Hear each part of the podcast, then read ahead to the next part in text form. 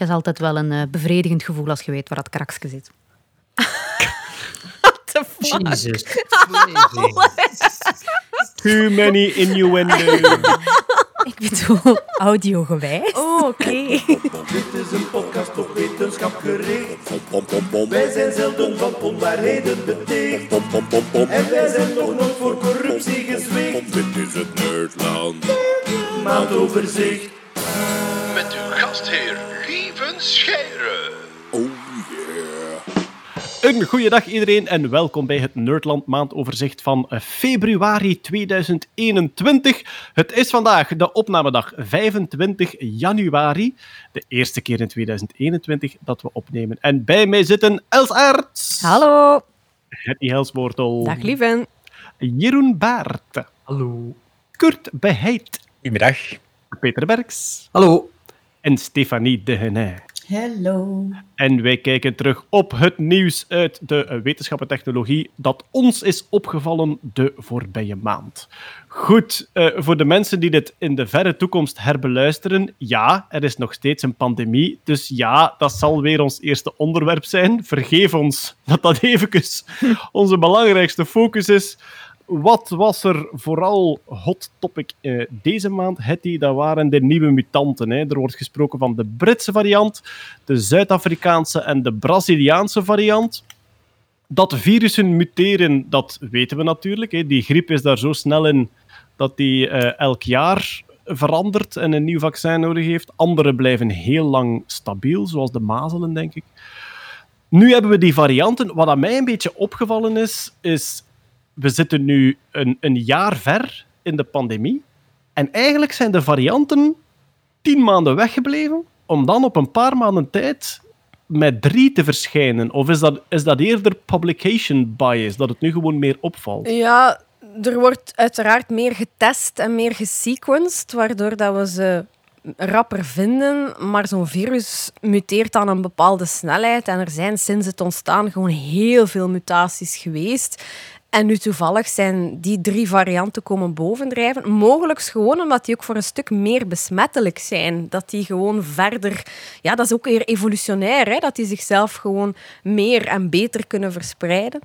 Er zijn een aantal mensen die ik heb horen zeggen van ja, besmettelijker, dat is toch niet zo erg, zolang dat het maar niet dodelijker is. Maar dat is een beetje een foute redenering, want eigenlijk, ja, 30% besmettelijker. Dat is die Britse variant bijvoorbeeld, die is 30% besmettelijker.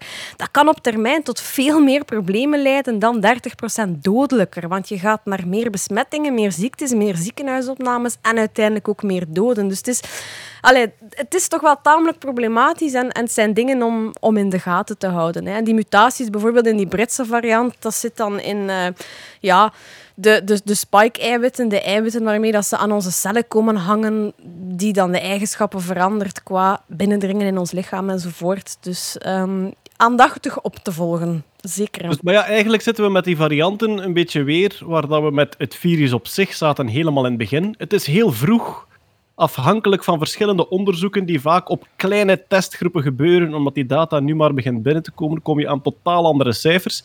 Dat die Britse variant besmettelijker is, ja, dat blijkt nu wel uit bijna al het statistisch onderzoek. Trouwens, over besmettelijker werd er ook gezegd, um, de afstandsregels die we nu houden, zijn nog steeds de goede. Mhm. Dus het is niet zo dat die Britse variant verder dan die anderhalve meter geraakt. Het is wel zo dat als er iemand u passeert op minder dan anderhalve meter, dat je een hogere kans hebt bij die Britse variant om het op te lopen dan bij de andere. Dus de maatregelen blijven dezelfde, alleen zijn de kleine foutjes tegen de maatregelen die iedereen wel eens maakt doorheen de dag, die zijn gevaarlijker geworden nu met die Britse variant. En over de andere varianten, ik denk dat het een beetje te vroeg is voor ons om daar iets over te zeggen, want dat gaat de komende weken verder onderzocht worden. Qua vaccinatie, uh, dacht ik dat ze bij de Britse variant er vrij gerust in waren.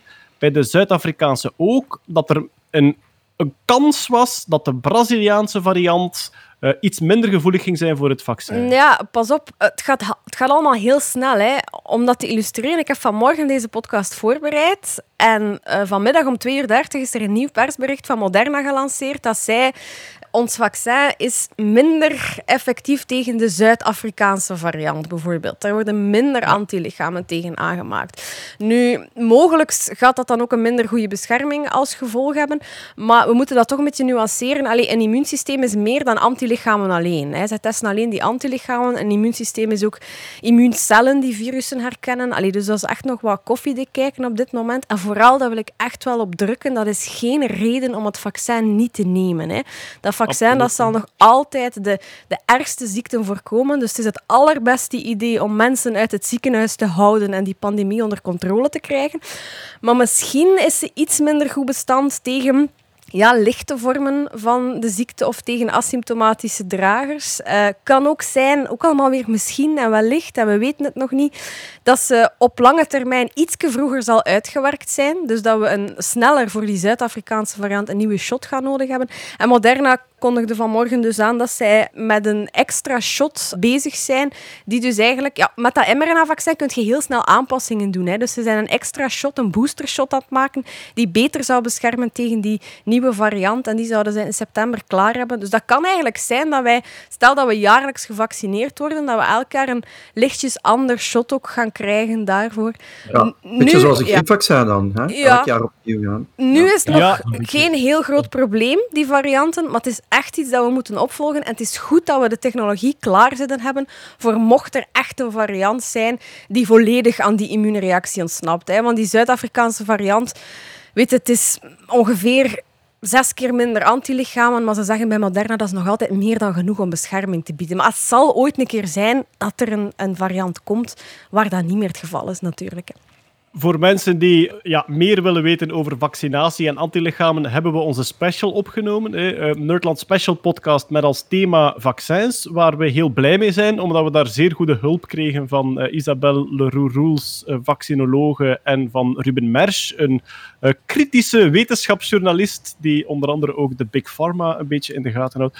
Dus hetgeen dat je net zegt, Hetty, inderdaad, een mRNA-vaccin is een code die ingebracht wordt en die code kan je heel snel veranderen. Dat is een verschil met de verzwakte virusvaccins van vroeger, want dan moest je het nieuwe virus echt gaan opkweken in kippeneieren, gaan behandelen, verzwakken, gaan filteren enzovoort.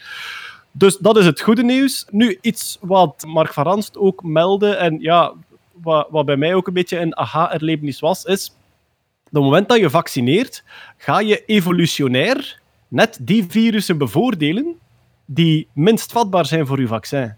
Ja. En dus wat hij zei, wat hij zei is, wat je altijd in de gaten moet houden, is de kans op een zogezegde escape-mutatie. En een escape-mutatie is een mutatie die anders geen voet aan de grond zou gekregen hebben, maar die gewoon, omdat de andere varianten tegengehouden worden door het vaccin, die plotseling een beetje wind in de zeilen krijgt. Mm. En dan zeg je van ja, dat is gewoon iets wat je als viroloog heel goed in de gaten moet houden en heel kort op de bal moet op inspelen, anders is er een nieuwe variant vertrokken. Ja. Iets wat ik... eh, Iets wat ik van geweldig dichtbij probeer te volgen, is de situatie in Israël. Omdat Israël is razendsnel aan het gaan met vaccinatie.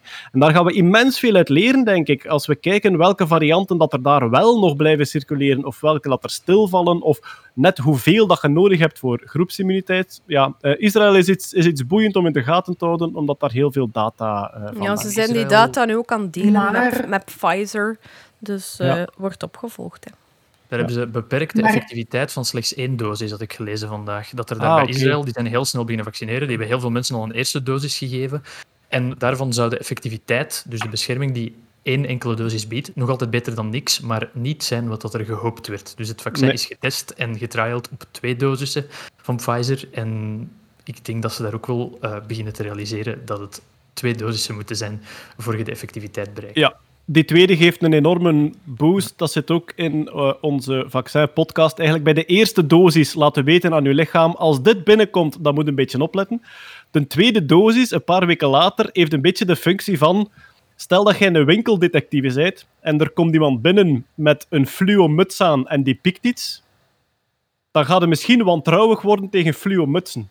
Als er zes weken later weer een met een fluo muts binnenkomt en die pikt weer iets, vanaf dan weten die fluo mutsen zijn niet te betrouwen. En bij je lichaam is hetzelfde. Als je zes weken later zo'n extra shot krijgt, dan denkt dat lichaam, zit jij hier nu weer?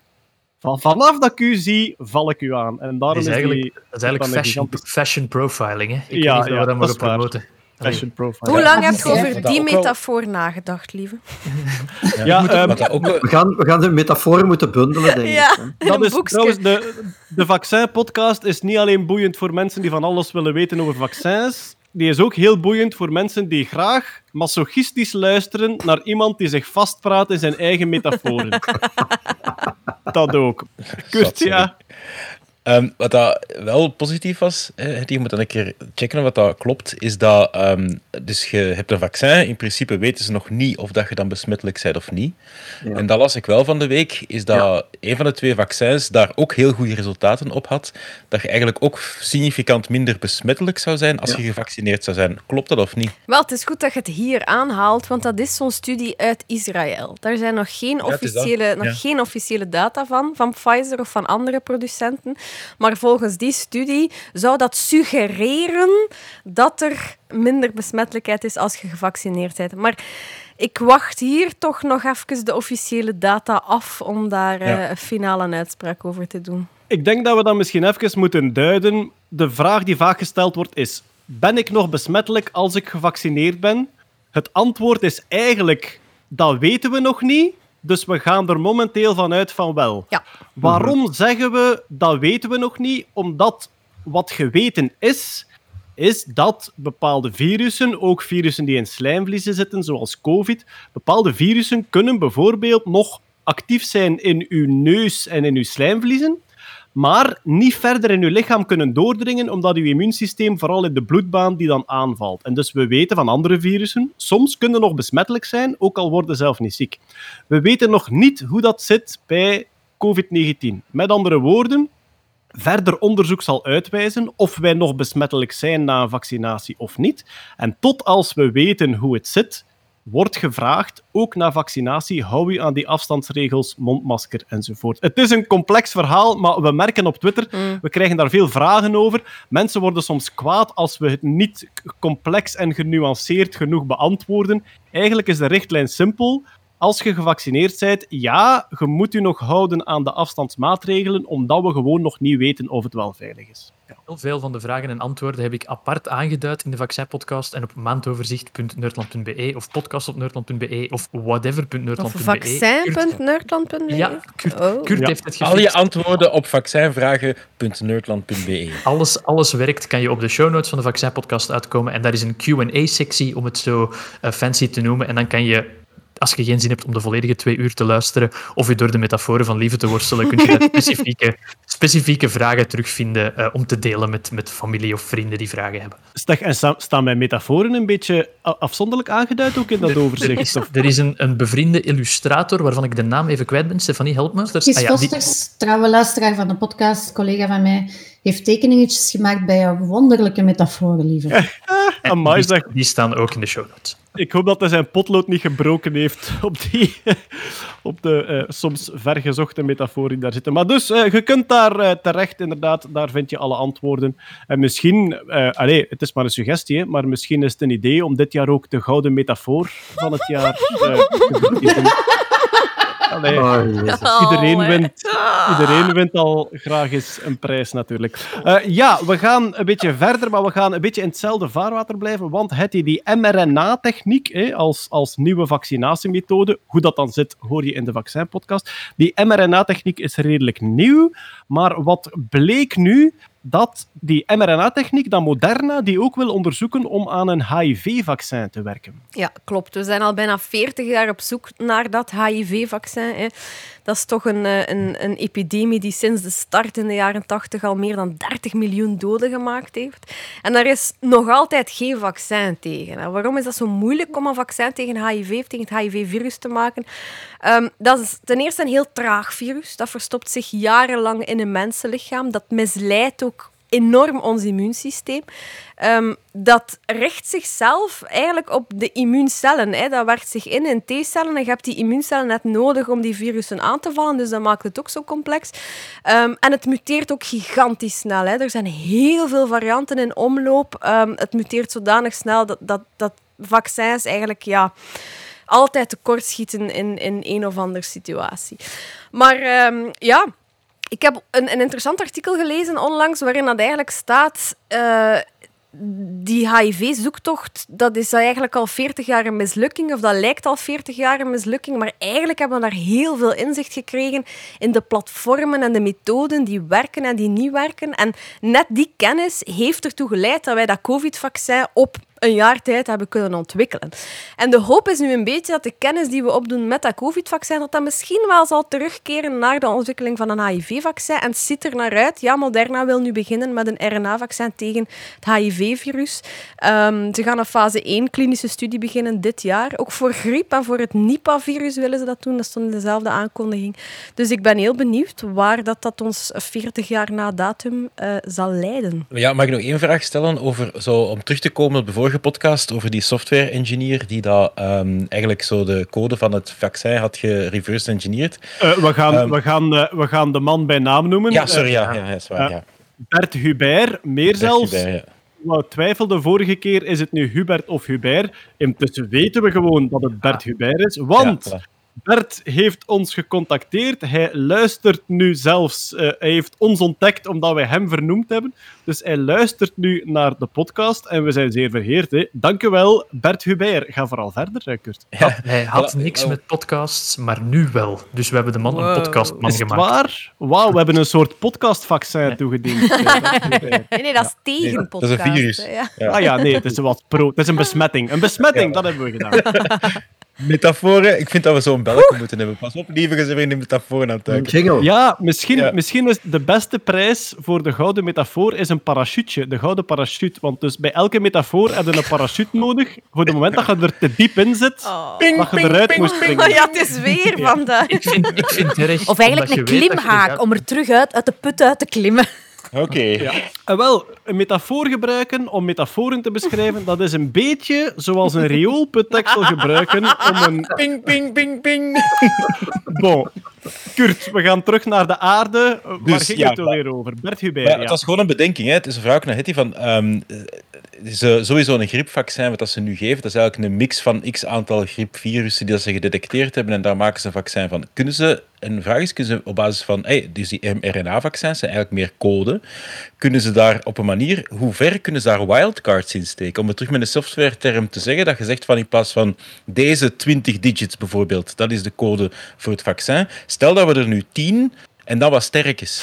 Zodanig dat dat breder schiet en dat je eigenlijk op die manier, hè, want de HIV-virus ehm, muteert heel hard, dat ze eigenlijk zeggen van oké, deze kern blijft hetzelfde, maar we gaan alle varianten met een wildcard aanvallen. Met een wildcard, dat zal moeilijk zijn. Omdat je natuurlijk... Ja, dat is code voor een eiwit en dat moet altijd in, in iets vertaald worden. Ja. Maar Ja. het zou wel kunnen op termijn dat we meerdere RNA-strengen in één vaccin gaan steken. En dat we bijvoorbeeld tegelijk voor de griep en voor corona kunnen vaccineren.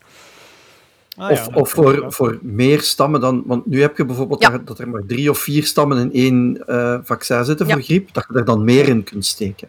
Ja, ik denk dat dat nog moet onderzocht worden en in, in welke mate dat Dus die dan die- interfereren met elkaar en zo. Maar ik denk dat Ja, ze ja, daar wel mee bezig zijn. Omdat ja, het is zeer Dus die klein. hè. mRNA-technologie is eigenlijk, staat nog maar in de kinderschoenen. Als dat allemaal mogelijk zou zijn, dat één vaccin voor ineens, hup, 20 virussen, Ja. klaar. Absoluut. Wel, de, de mRNA-vaccin is een innovatie. Ehm, dat, is, dat is ook een van de redenen waarom sommige mensen zeggen: is dat niet te vroeg, Hmm. dat mRNA? Testen dat niet eerst op muizen. Goed nieuws, dat Is is, getest getest. op muizen.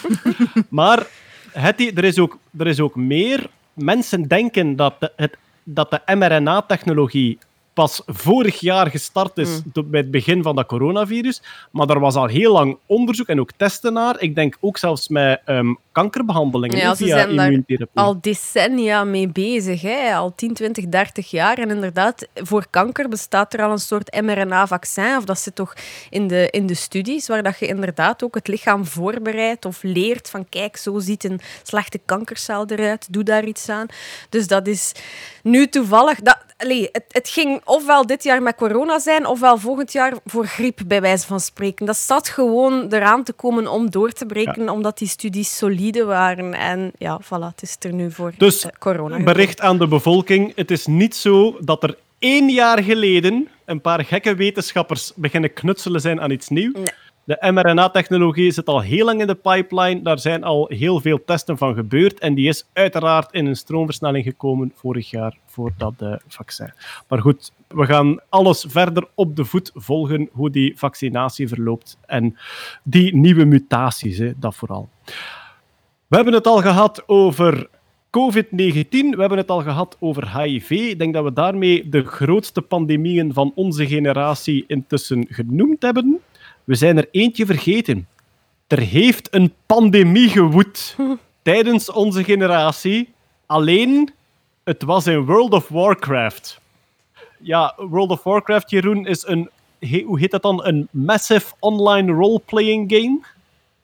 Klinkt zo boomer als jij het uitspreekt. Ja. massieve... Wacht, ik probeer opnieuw. Een massieve online roleplayer gaan we. Ja, en, en, en eigenlijk de, de Fortnite, voordat Fortnite er was, was denk ik World of Warcraft de grootste eh, De Fortnite- radio online. De Fortnite van de Nillies. ping, ping, ping, ping, ping. Wel, en eh, in dat spel waar het dus veel mensen samenkomen, virtueel in bergen en steden en dorpjes en zo, was er op een bepaald moment een update in 2005 die een nieuwe, een nieuwe baas toevoegde aan het spel. Je kan, eh, in het spel kan je naar afgesloten stukjes van de kaart gaan en daar vechten met grote beesten. In dit geval Hakkar, de Soul Slayer, een soort van gigantische draak. Ja, het klinkt... Toen, toen was dat serieus. Eh, Ja. En die had een speciale ziekte die hij je kon geven, de ziekte genaamd Corrupted Blood. En als je die ziekte kreeg, dan verloor je duizend levenspunten. En voor de komende 10 seconden ging er ook nog eens 200 levenspunten vanaf. Nu, het was de bedoeling dat die ziekte gecontained bleef voor vechten tegen die baas. Dus dat die ziekte enkel zou bestaan als je vecht tegen je baas. Maar dat was buiten het feit gerekend dat je in World of Warcraft ook huisdieren kan hebben. Kleine beestjes die je volgen en die je kan, kan doen helpen tijdens een gevecht. Of snoepjes geven of aankleden. Een beetje de poncho avant la lettre. En wat bleek nu? Tijdens een gevecht met die baas konden ook die huisdieren die ziekte krijgen. Maar die huisdieren kon je, als het te gevaarlijk werd, ook wegsturen. Terug naar de stad. Nu, wat gebeurde er en wat was niet voorzien door de makers van het spel? Ja, die huisdieren waren geïnfecteerd.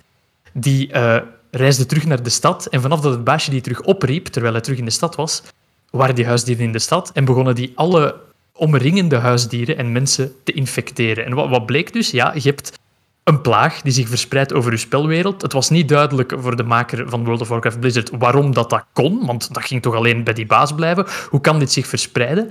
En het grappige is dat er op basis van dat, die gebeurtenis een paper in The Lancet verschenen is in 2007, die dat het systeem van verspreiding in een online community, eh, die dat beweerde van dat mapt heel goed op hoe het in het echt zou gaan. Want hou u vast, de volgende dingen gebeurden. De spelers die maar van zeer laag niveau waren, dus weinig levenspunten hadden, die gingen het eerst dood. Je zou dus kunnen zeggen dat er een, een, een parallel te trekken is met ja, mensen die wat zwakker zijn, een zwakker immuunsysteem hebben, die zijn rapper gezien aan COVID. Eh, je had mensen die dat teleporteerden van stad tot stad en zo het virus gemakkelijker verspreiden. Dus de, de globetrotters, de mensen die regelmatig van de ene stad gi- gingen om broeken te verkopen en in de andere stad rapen gingen inkopen, weet ik veel. Die verspreiden het virus stevig. En sterkere spelers konden de ziekte aan. Voor sterkere spelers was 1000 levenspunten verliezen en dan nog 10 keer 200 erbij. Dat was niets voor hen. Dus de mensen met een beter immuunsysteem overleefden het gemakkelijker. Op een bepaald moment heeft Blizzard gezegd, de maker van het spel, oké, terwijl dat we het uitzoeken, wat dat er misgaat, iedereen die de ziekte heeft, ga in quarantaine. En dan is het duidelijk geworden dat er dus ook mensen waren die dat die quarantaine probeerden te respecteren. En ook mensen die dat, ja, absolute trollen waren, die de ziekte expres gingen verspreiden. Maar er was ook altruïsme. Er waren mensen die dat andere karakters konden healen en dus probeerden andere mensen in leven te houden. En eigenlijk de, het hele range van de reactie op die pandemie eh, mapt eigenlijk heel goed op wat dat we nu zien in de echte wereld, van hoe menselijk gedrag eh, al dan niet het, de verspreiding van een pandemie bevordert of tegengaat. Ik vind dat een ongelooflijk verhaal. Niet alleen, dus er, was eh, vorige maand verscheen een studie die zei de, de wiskunde die nu gebruikt wordt voor COVID klopt eigenlijk heel goed met de wiskunde die wij toen gebruikt hebben voor World of Warcraft. Maar ook, je- zou kunnen zeggen, een virus is ook een stukje software dat een beetje zijn eigen goesting gaat doen. Dat is ook een stuk code dat muteert. En alweer eh, evolutie. Hè. Het muteert naar een vorm die zich het best en gemakkelijkst voortplant.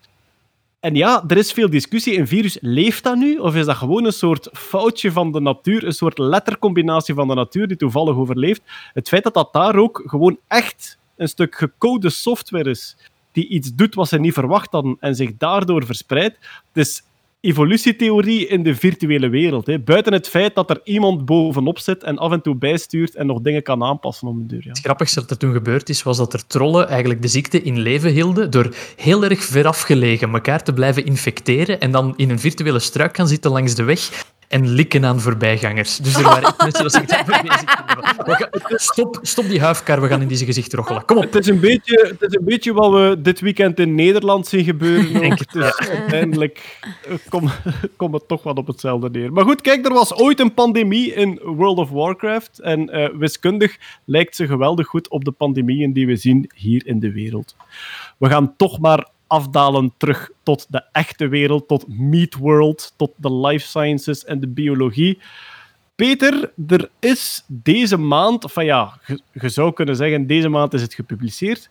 Ja. Er is ontdekt hoe insecten vleugels kregen. En dat, is, dat, ja, dat klinkt op zich grappig, maar het is redelijk fundamenteel nieuws, omdat het ontstaan van een vleugel is evolutionair wel een soort ehm, enigma geweest. Hè? Als zijnde hoe, hoe een oog ontstaat, stap na stap. Je begint met lichtgevoelige cellen, die gaan iets dieper in een holte liggen, zodat Ja, dat je weet komt waar het van over, je Ja. lenzen. Voilà, voilà, Dus de, de stapsgewijze evolutie van het oog, die is heel duidelijk. Ja. Het probleem is, je hebt weinig aan een vleugel die maar half werkt. Zowel bij de vogels als bij de insecten is dat wat een, een probleem. Ook iets wat creationisten graag aangrijpen. Maar nu is er toch een soort pathway in kaart Ja, gebracht. en, hoe die vleugel... en het leuke daarvan is, het is dankzij CRISPR dat ze het hebben, eh, dat ze hebben kunnen ontwikkelen. Ja. ja, dus je ziet, het, het duikt overal op. Hè. De theorie is, dus we weten, eh, insecten en schaaldieren, dus de kreeften, krabben, garnalen, dat zijn alle twee geleedpotigen, die zijn verwant aan elkaar. En men weet dat insecten eigenlijk geëvolueerd zijn uit schaaldieren. Maar het, hetgene is, de schaaldieren hebben aan hun poten, die bestaan uit zeven stukken. Bij de insecten bestaat dat maar uit zes deeltjes. Ik zal, er een weetje, ik zal er een weetje aan toevoegen uit ons insectenboek. De insecten zijn ontstaan uit de schaaldieren, zeg je zelf. Eh, ja. er leven zelfs schaaldieren in onze tuin, namelijk de pissebedden. Hè. Dat Ja. zijn kreeftachtigen eigenlijk. Ja. Klopt. Landgarnalen. Hè? Maar eh, ze hebben dus gekeken naar de vergelijkingen van één soort eh, schaaldiertje en dan vergeleken welke genen coderen voor de vorming van de poten. En hetzelfde gedaan bij eh, fruitvliegen en een aantal kevers. En er blijken ongeveer vijf à zes genen verantwoordelijk te zijn. Nu, er waren twee theorieën. De ene theorie zegt de vleugels zijn ontstaan uit poten. En de andere theorie zegt de vleugels zijn ontstaan uit uitstulpingen uit de lichaamswand. En uit dit onderzoek blijkt dat ze alle twee gelijk hebben. Dus wat is er nu gebeurd? Het zevende deel, dus wat het meest dicht bij het lichaam staat van de schaaldieren, van die schaaldierenpoten, is bij de evolutie naar insecten als een stukje van de lichaamswand geworden. Dus het zijn van zeven naar zes stukken en het zevende stuk is een stuk van het lichaam terug geworden. Maar En dan uit- heb je het, dus dan heb je Ja. het over segmenten, denk ik. Dan Dus heb ik het bij- ja, bij- over, over, over de segmenten waar, dus het stuk waar het pootje aan het lichaam is vastgehecht. Hè. Dus Maar dat dus dan- segment. We stellen ons even een pissebed voor. Die bestaat Ja. uit allemaal van die dwarse bandjes. Dat zijn die, Ja, die klopt. segmenten dan. Ja. en dat hebben insecten ook. Hè. Dus Ja. die bestaan ook uit diezelfde segmenten. Maar ook de poten bestaan uit geledingen, hè, dus geleedpotigen. En bij insecten zijn er dan zes, bij een schaaldier zijn er dan zeven. En wat blijkt, dat zevende deel is bij de evolutie van schaaldier naar insect teruggeëvolueerd naar een stuk van de wand, van de lichaamswand. Wacht, ik, moet even, ik ben even aan het meetellen. Als Ja. je zegt, bij insecten zijn het er zes, dan Ja. heb je het niet over zes poten, maar Nee, nee, zes... over zes stukken van de poot. Dus je hebt Ja, ja, eh, het stukken heupgewricht, hè, het dijbeen, eh, het scheenbeen, wat is dat? Dus coxa, trochanter, femur, tibia en dan tars, metatars. hè. Ja, Dus dat zijn de zes stukken. Bij de schaaldieren bestaat een poot uit zeven stukken. Dat is het verschil. Ja? Dus als we nog eens kreeft eten, als we nog eens Ja. kreeft eten, kunnen we zeven stukjes poot tellen daar. Ja. ja, en als jij een insect opeet, dan heb je maar zes stukjes. Dat zevende stuk is bij de overgang schaaldier-insect een stuk van de lichaamswand geworden. En daarna is daar een uitstopping aan gekomen en zijn dat de vleugels geworden. Oké. Dus eigenlijk hebben ze alle twee gelijk. En ze, hebben dat, ze zijn dat te weten gekomen door via CRISPR die verschillende genen elke keer uit of aan te schakelen en te kijken wat er gebeurt. En dan hebben ze daar, ja, dan krijg je allerlei gedrochten met, met beesten die stukken van die poten mankeren of waar dat dan wildgroei is. En zo zijn ze erachter gekomen welke delen eigenlijk coderen voor de vorming van poten en hoe dat dan eigenlijk eh, is gebeurd. En dus blijkbaar de twee theorieën, dus vleugels ontstaan uit poten of vleugels ontstaan uit uitstopping van de lichaamswand, dat is alle twee juist. Die, die techniek zijn, als ik me niet vergis, dat zijn de knockout genes. Hè? Dus dat je een gen uitschakelt. Ja, ja. Ja. ja. Dus Maar je zijn schakelt een gen uit. Hè, die, die coderen voor lichaamsdelen, dat zijn meestal Hox-genen. Ja. En Maar dus, dus eigenlijk, je, je vraagt je af, waar dient dit stukje code voor? Weet je wat? Ja. Ik knip het er eens uit en ik zie wat er misgaat. Ja. Dat zijn knockout, Ja. knockout gene studies. ja, Maar dat doen ze hebben dat al- vroeger bijvoorbeeld Jaren, Bij- hè. Ja. Ja, dat doen ze al jaren, want ze hebben dat vroeger met fruitvliegen bijvoorbeeld gedaan. En dan hebben ze daarmee zitten knoeien, zodoende dat bijvoorbeeld die beesten eh, twee extra poten op hun kop kregen en zo van dat soort grappigheden dat die entomologen dan uithalen. Maar zo kun je, zo kun je daarachter komen hoe dat in elkaar zit. Het klinkt wel een beetje, het klinkt zo'n beetje als een Belgisch compromis. Je hebt zo een deel van de wetenschappers die zegt het is een stuk van de poot. Het Ja. andere deel van de wetenschappers dat zegt het is het stuk van het lichaamssegment. Ja. En iemand zegt je hebt alle twee een beetje gedaan. Ja. Maar ja, dat, dat toont ook weer wat, wat, voor, wat voor een soort langzaam verschuivend puzzeltje dat evolutie is. Hè? Van ja, wacht, we hebben hier zeven deeltjes poot.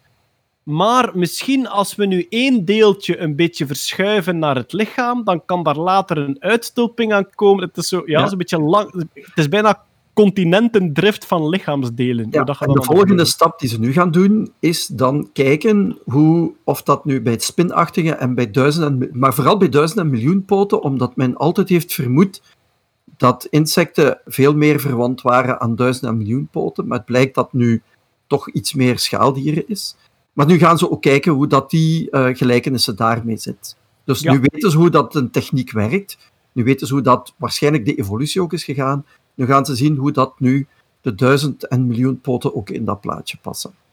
Voor mensen die dat iets visueler voorgesteld willen zien, er staan bij het artikel dat Peter Ja, Ja. staan hele mooie plaatjes waarbij dat effectief zo de lichaamsdelen van insecten en van garnalen aangeduid zijn. En van dat is naar hier geschoven. En die linken we uiteraard in de eh, show notes die je kan Absoluut. vinden op flippyflop.nerdland.be.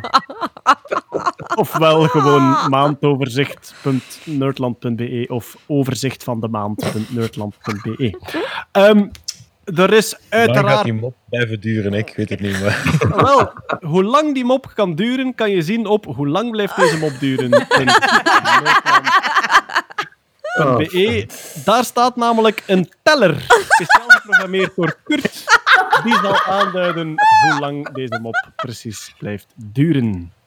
Ehm, er is uiteraard, zoals altijd, weer AI. Pas op, lieve, ik ken uw IP-adres. Ja, lap. Weet je IP uw IP-adres Oh, nee. wonen, hè? Ik heb, ik heb online een nerd gepest. Lap. ik, zal, ik zal nooit nog een snelle downloadsnelheid hebben. Ja, er is uiteraard weer AI-nieuws, want AI is zo hot and happening. Daar gebeurt elke maand wel iets mee. Stefanie, er wordt vaak gezegd, ehm, iedereen vreest voor zijn job, computers gaan ons vervangen. De creatieve sector dacht altijd van, haha, wij zitten veilig, zie ons hier eens creatief zijn. Maar deze maand liet je toch weten van, hola, er bestaat zowaar een AI-illustrator. Wat doet die precies? Die zet de tekst om in tekeningen, net zoals ik dat doe. En eh, normaal gezien, eh, ja, normaal gezien ga ik er prat op dat je daar dus opleiding voor nodig hebt en, en, en echte intelligentie en zo. Dus toen ik het nieuws zag, dacht ik van, ja, het zal wel weer niks zijn. Maar als ik de resultaten zie, denk ik, hmm, dat is eigenlijk niet zo slecht.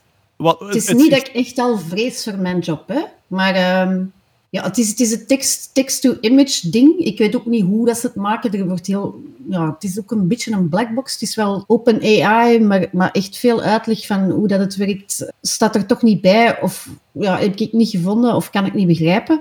Ik heb enkel, zoals het hoort, naar de tekeningetjes gekeken. En ik moet zeggen, het resultaat dat het geeft, vind ik vergelijkbaar met een stokfoto of een stokillustratie. We gaan misschien een Wat paar eigenlijk al wel goed is. We gaan misschien een paar concrete voorbeelden geven. Dus de software heet DALI. Ja, En dit is een verwijzing naar eh, zowel Salvador Dali als naar Wally. Naar. Aha. Dus je schrijft het als Wally, maar met een D, DALI. En het is dus een AI-software die, als ik me niet vergis, die zich wel baseert op een beetje vectortekeningen die Ja. algemeen te vinden zijn online. Het, Maar- vertrekt, het vertrekt van tekeningen waaronder eh, tot, tot 256 woorden onder staan. Bijvoorbeeld, dit is een hond en dan staan er woorden onder zoals hond, vacht, bruin. Eh, korte, specifieke kernwoorden om de afbeelding te beschrijven. En op duizenden, miljoenen van dat soort voorbeelden wordt dit algoritme getraind. Want dat is altijd de essentie van AI. Je hebt, je hebt data nodig om op te trainen. Hè. Dus je hebt gigantisch veel afbeeldingen nodig waar woorden onder staan. Maar het resultaat is wel indrukwekkend, omdat ze hebben het systeem wel een beetje getest op zijn... Ja, ze hebben het echt wel getest op zijn sterkte dan, door hele gekke opdrachten te geven. In het artikel dat wij nu aan het citeren zijn, en dat zal verschijnen op... Wat is dat nu weer voor een artikel.nerdland? maar... ehm, in dat artikel proberen ze het, het AI-systeem een beetje moeilijk te maken. De voorbeelden die daar staan, en je weet nooit in welke mate dat ze gecherrypicked hebben achteraf. Maar de voorbeelden die daar staan zijn... Er werd gevraagd aan het AI-systeem... Teken mij een baby-radijs met een tutu aan die aan het wandelen is met een hond. Een Ja. weinig alledaagse vraag. Nu, die, dat AI-systeem geeft dan een, ja, niet één tekening, maar geeft dan bijvoorbeeld twintig tekeningen. En, laat ons zeggen, van die twintig tekeningen zijn er een vijftiental die gewoon echt juist zijn dan. Juist, ja. ja. En die, die ook tekentechnisch zeg maar, het, het niveau behalen van een stok-illustratie, waar daar normaal gezien dus inderdaad geld voor betaalt. Al veel te weinig geld. Maar Ja. bon, het, is, het is zeker het is, allee, het is niet lelijk. Het, het, het, het, is, het is, het- ja, ik zeg het, het heeft het niveau van een stokillustratie, waar ik eigenlijk wel van, van verschoten ben. En er is een ander voorbeeld ook, en dat vond ik eigenlijk ook wel, allee, ook wel redelijk indrukwekkend. En dat was de opdracht ontwerp een stoel op basis van een avocado. Juist, ja. En dat zijn zo echte opdrachten die je krijgt in de, in de academie of in de productontwikkeling of in de meubel. Man. Ja, nee, maar dat is, dat, dat is echt vormsemantiek 101. En ehm, ja, die, die eerste vijf resultaten inderdaad die dat hij geeft, die zijn, die zijn niet fantastisch, maar die zijn zeker niet slecht. Ik ik was dat hier. Ja, heel echt Ik was dat van een eerstejaars, drie maanden in de opleiding of zo, zeg maar. Het interessante is dat de AI de verbanden, dus gevraagd een radijs die wandelt met een hondje aan een leiband, uit die context kan die AI al afleiden, oké, de radijs is de protagonist in deze tekening. Want de andere pers- het, het, het andere item in de zin zit aan een leiband. Dus die zal ooit geleerd hebben, dingen die aan de leiband zijn, zijn vaak ja, subservient aan iets anders. Dus ook de grootte van de verschillende elementen kan die afleiden, want het is ook een vrij sterke tekstanalyse. Hè? Want ja, de ene kant van het systeem is tekstanalyse. Ah, wel, de, nog een paar andere voorbeelden uit het artikel die gewoon wel grappig zijn. Een panda die een suikerspin eet. En die ziet er gewoon, want ja, ik, ik ben er nu naar aan het kijken. en Dat zijn inderdaad een twintigtal voorbeelden. En die zijn bijna allemaal juist, op een paar uitzonderingen na. Ze hadden ook een flamingo en een kat die samen tennis spelen. En dat bleek moeilijker, omdat de tennisbal is soms te groot. Soms zit het tennisraket in de mond van een van de dieren. Soms wordt er, soms wordt er met de kat getennist. Enfin, dat is moeilijker. Maar ook Ik heb dat alweer... ook soms als ik tennis.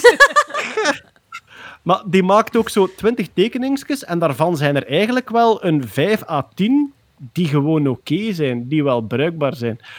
Die foto's, Stefanie, die je net vernoemt, zijn eigenlijk nog indrukwekkender. Als je zegt, toon mij eens een stoel gebaseerd op een avocado, ziet er inderdaad ook wel heel goed uit. Alleen, ik ben een beetje benieuwd in welke mate dat er voor deze publicatie gecherrypicked is, wat ook wel gebeurt in dat soort publicaties. We proberen dat hier honderd keer en we pakken de beste vijf eruit. Dat gebeurt.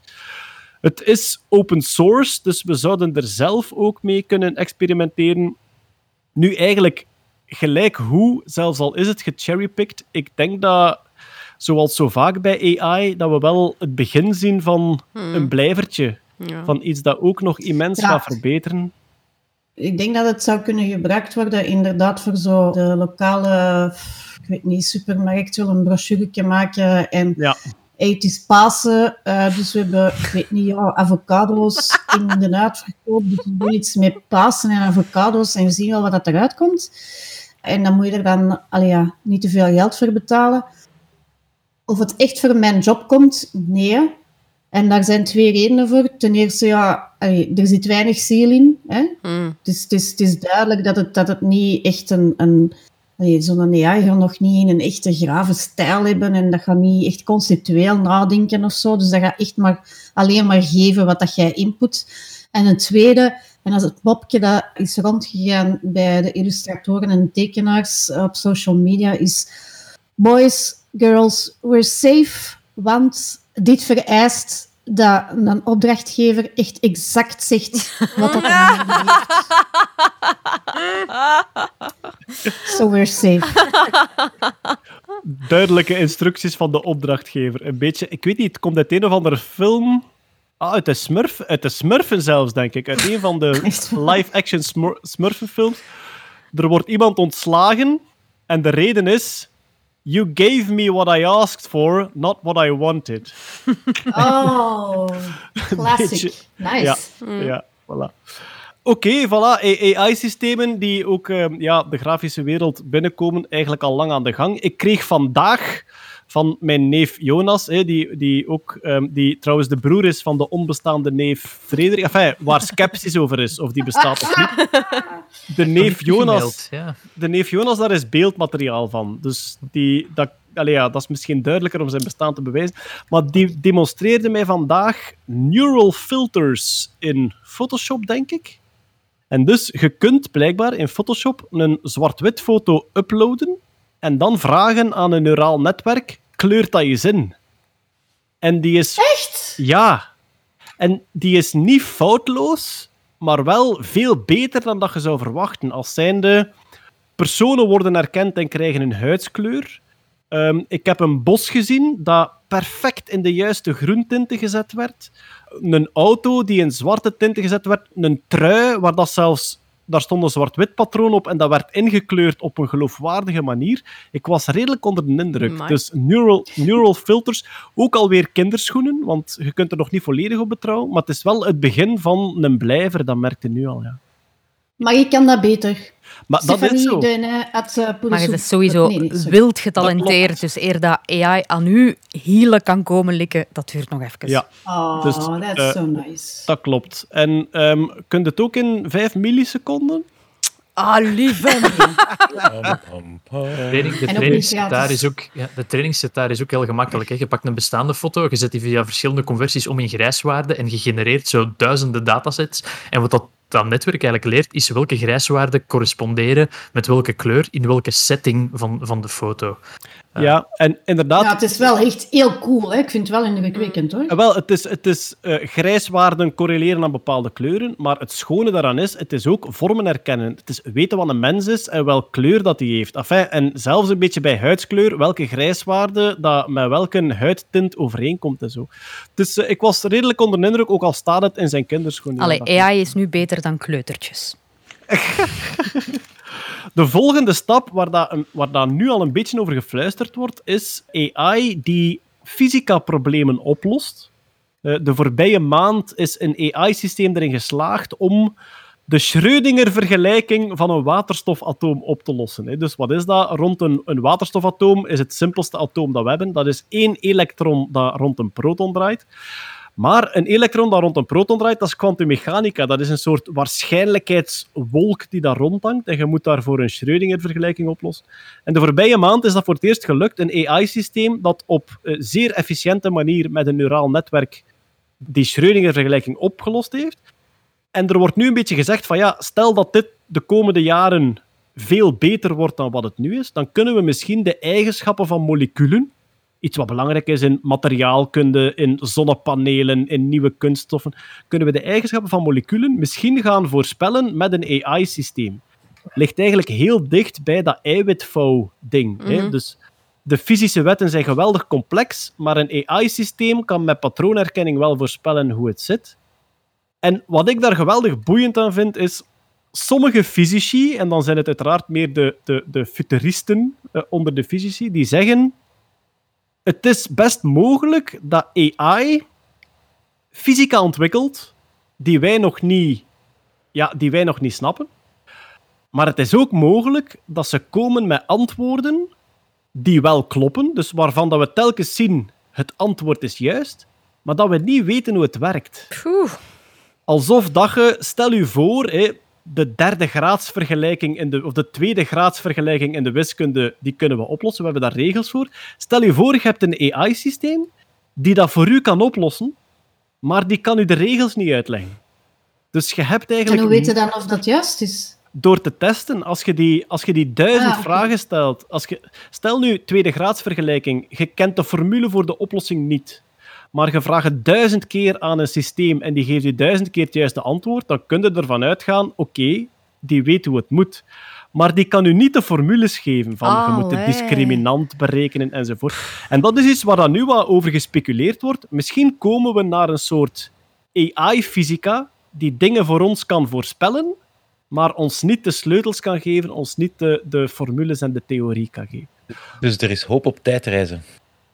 Wie weet ja, dat het AI-systeem eh, een tijdreizen kan voorspellen, maar ons niet kan uitleggen hoe het precies werkt. Dan is dat AI-systeem ineens weg. Shit. Zoals ze zeggen in de natuurkunde: What do we want? Time travel. When do we want it? That's irrelevant.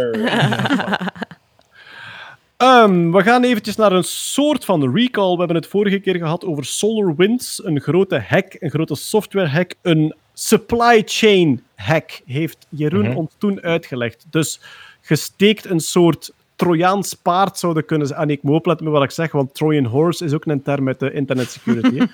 je, steekt, je steekt een hack in software die levert aan iemand die je wilt bereiken. Bijvoorbeeld als je mij wilt hacken en je slaagt erin om Windows te hacken en ik gebruik Windows, ja, dan is het bij mij ook binnen. Dus supply chain hack. Het ging toen over SolarWinds. Kurt en eh, Jeroen, jullie hebben er naar gekeken. SolarWinds levert security software aan onder andere eh, grote bedrijven en zelfs overheid in de Verenigde Staten. Maar als ik me niet vergis, zitten we nu al een stapje verder in de supply waar dat ja. de hack zou gebeurd zijn.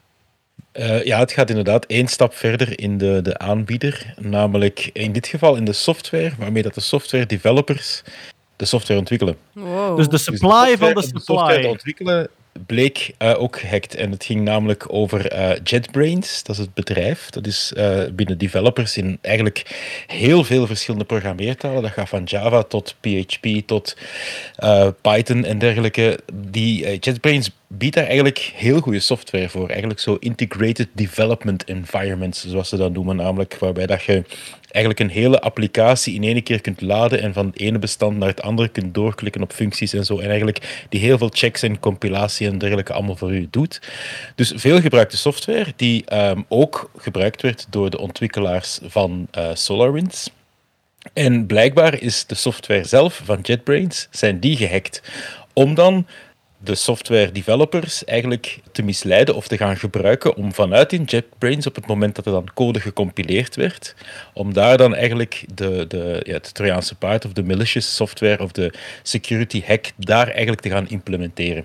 Dus er wordt wel eens gezegd poisoning the well, hè, als zijnde als je de bron vergiftigt, iedereen die van de bron komt drinken, heb je mee. Maar dit is Dit nog is- een is- stap verder. Ja, dit is eigenlijk de beton gaan. ehm, de betonleverancier, eigenlijk de camions van de beton. Oh. Ping, ping, ping, ping. Shit, nu zit ik in mijn eigen. Ik denk, ik denk de, de oven van de bakker eh, infecteren. Ah, wel, Ja, wacht, dat er ik, ervoor ga, zorgt dat elk brood dat hij bakt, dat er iets in zit dat er niet in mag zitten. ik, ga, ik ga mij ook aan een metafoor wagen. Hè. Stel, stel, je wilt iemand vergiftigen. Wat doe je? Je vergiftigt het voedsel van het afhaalrestaurant waar dat hij zijn eten gaat halen. Maar dit is nog een stap verder. Wat heb je gedaan? Je hebt het veld waar de rapen groeien die in het voedsel van dat afhaalrestaurant zitten, die hebben je eigenlijk al aangepakt Ja, ik om vond, binnen ik te vond de metafoor van Jeroen beter. Eh, de, de oven van de bakker. Het is, publiek- het is erg, het publiek het zal erg- beslissen als we stemmen voor de gouden, de gouden parachute van 2021. Het is, het is erg dat jullie allemaal weten dat de Gouden Jas buiten bereik is, ook dit jaar, en dat jullie extra prijzen aan, het- aan het bedenken zijn. En dat ik zelfs die pak. Stel je voor dat je de combo En de wint. Gouden jas, potserster gaat naar... Ja, gouden jas en gouden parachute. Prachtig zou het zijn. Maar dus, eh, ja, eigenlijk die, die, die, die een hack is nog een, een stukje gecompliceerder. Wat, dat, wat, dat ik, wat dat mij daar een beetje aan verwonderd is, eigenlijk heb je een soort ingenieus systeem dat je de supply van de supply kunt infecteren om uiteindelijk bij je doel terecht te komen.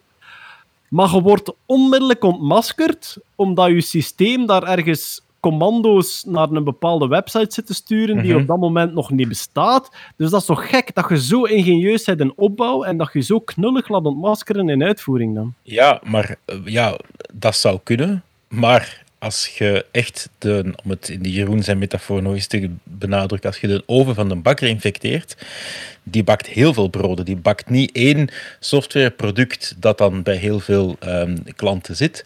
Maar dat zijn echt, ik denk dat, ik weet het niet 100% zeker, maar ik denk dat JetBrains software, dat iedere developer dat ooit een keer geprobeerd heeft, zo, zo verspreid is dat iedereen gebruikt dat. Dus die zijn ook allemaal aangetast dan, of niet? Voilà, dus dan Ah, kun, ja. kun je gaan afvragen van shit, hoe ver gaat die een hack? Ehm, en hoeveel weten we nog niet? Het is nog veel speculatie. Het komt eigenlijk op neer dat je weer een bestaande vorm van vertrouwen eh, gaat uitbuiten. Mensen vertrouwen en die, dat, dat ehm, de- die- de oven waarmee dat ze broden bakken, dat die correct werkt. Dat is een vertrouwen dat je nu verbreekt. En die, die, die speculaas, komt die uit die oven? Och, van die jongen. Die... Wat, dat, wat, dat mij er wel aan, wat dat mij er wel aan opvalt, en iets wat mij vaak verteld wordt door, door IT'ers, is... Heel de wereld is al software geïnfecteerd. Overal rond ons, zelfs op ons eigen computers, op onze banksystemen, op onze elektriciteitscentrales, zit er waarschijnlijk heel veel slapende malicious software. Om de zoveel tijd komt er iets uit. En waarschijnlijk is dat het tipje van de ijsberg. Er zit van alles klaar om geactiveerd te worden als een staat of een hacker-community het nodig heeft. Dat kan, ai, dat, dat kan.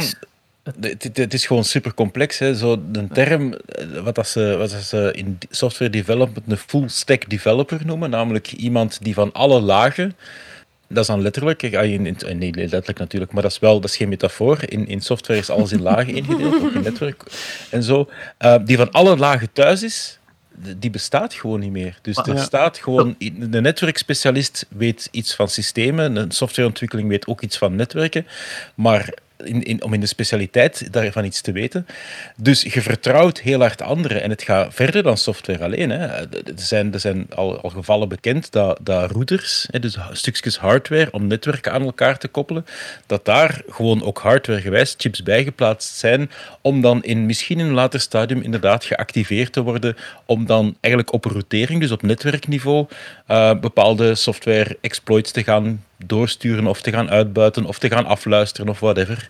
Ja. Dus, dus je zit inderdaad met een gigantische zwarte doos. Ah, het is geen zwarte doos, omdat iedereen, als iedereen samenlegt, snapt je het wel, maar niet als individu snapt je het niet wat er allemaal aan het gebeuren is. Iedereen moet betrouwen op het werk van anderen. En als die geïnfecteerd zijn, dan ja, zijn ze zelf ook kwetsbaar eigenlijk. Ja. Yep. Goed, ja, het zal niet het laatste hackingnieuws zijn, sowieso. Het wordt een beetje een constante ook in de Nerdland podcast. Wij gaan terug naar het menselijk lichaam, meer bepaald naar brandwonden. Stefanie, er was nieuws deze maand.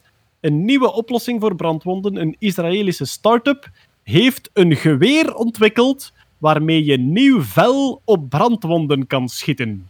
Ik geef nu een beetje de publication bias versie van de krantenkop, maar wat hebben ze net gebouwd?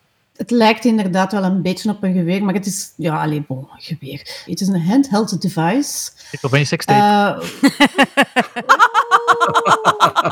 eh, Lijkt een beetje op een geweer. waarmee, waarmee dat je een soort artificiële huid kunt spuiten. Oh god.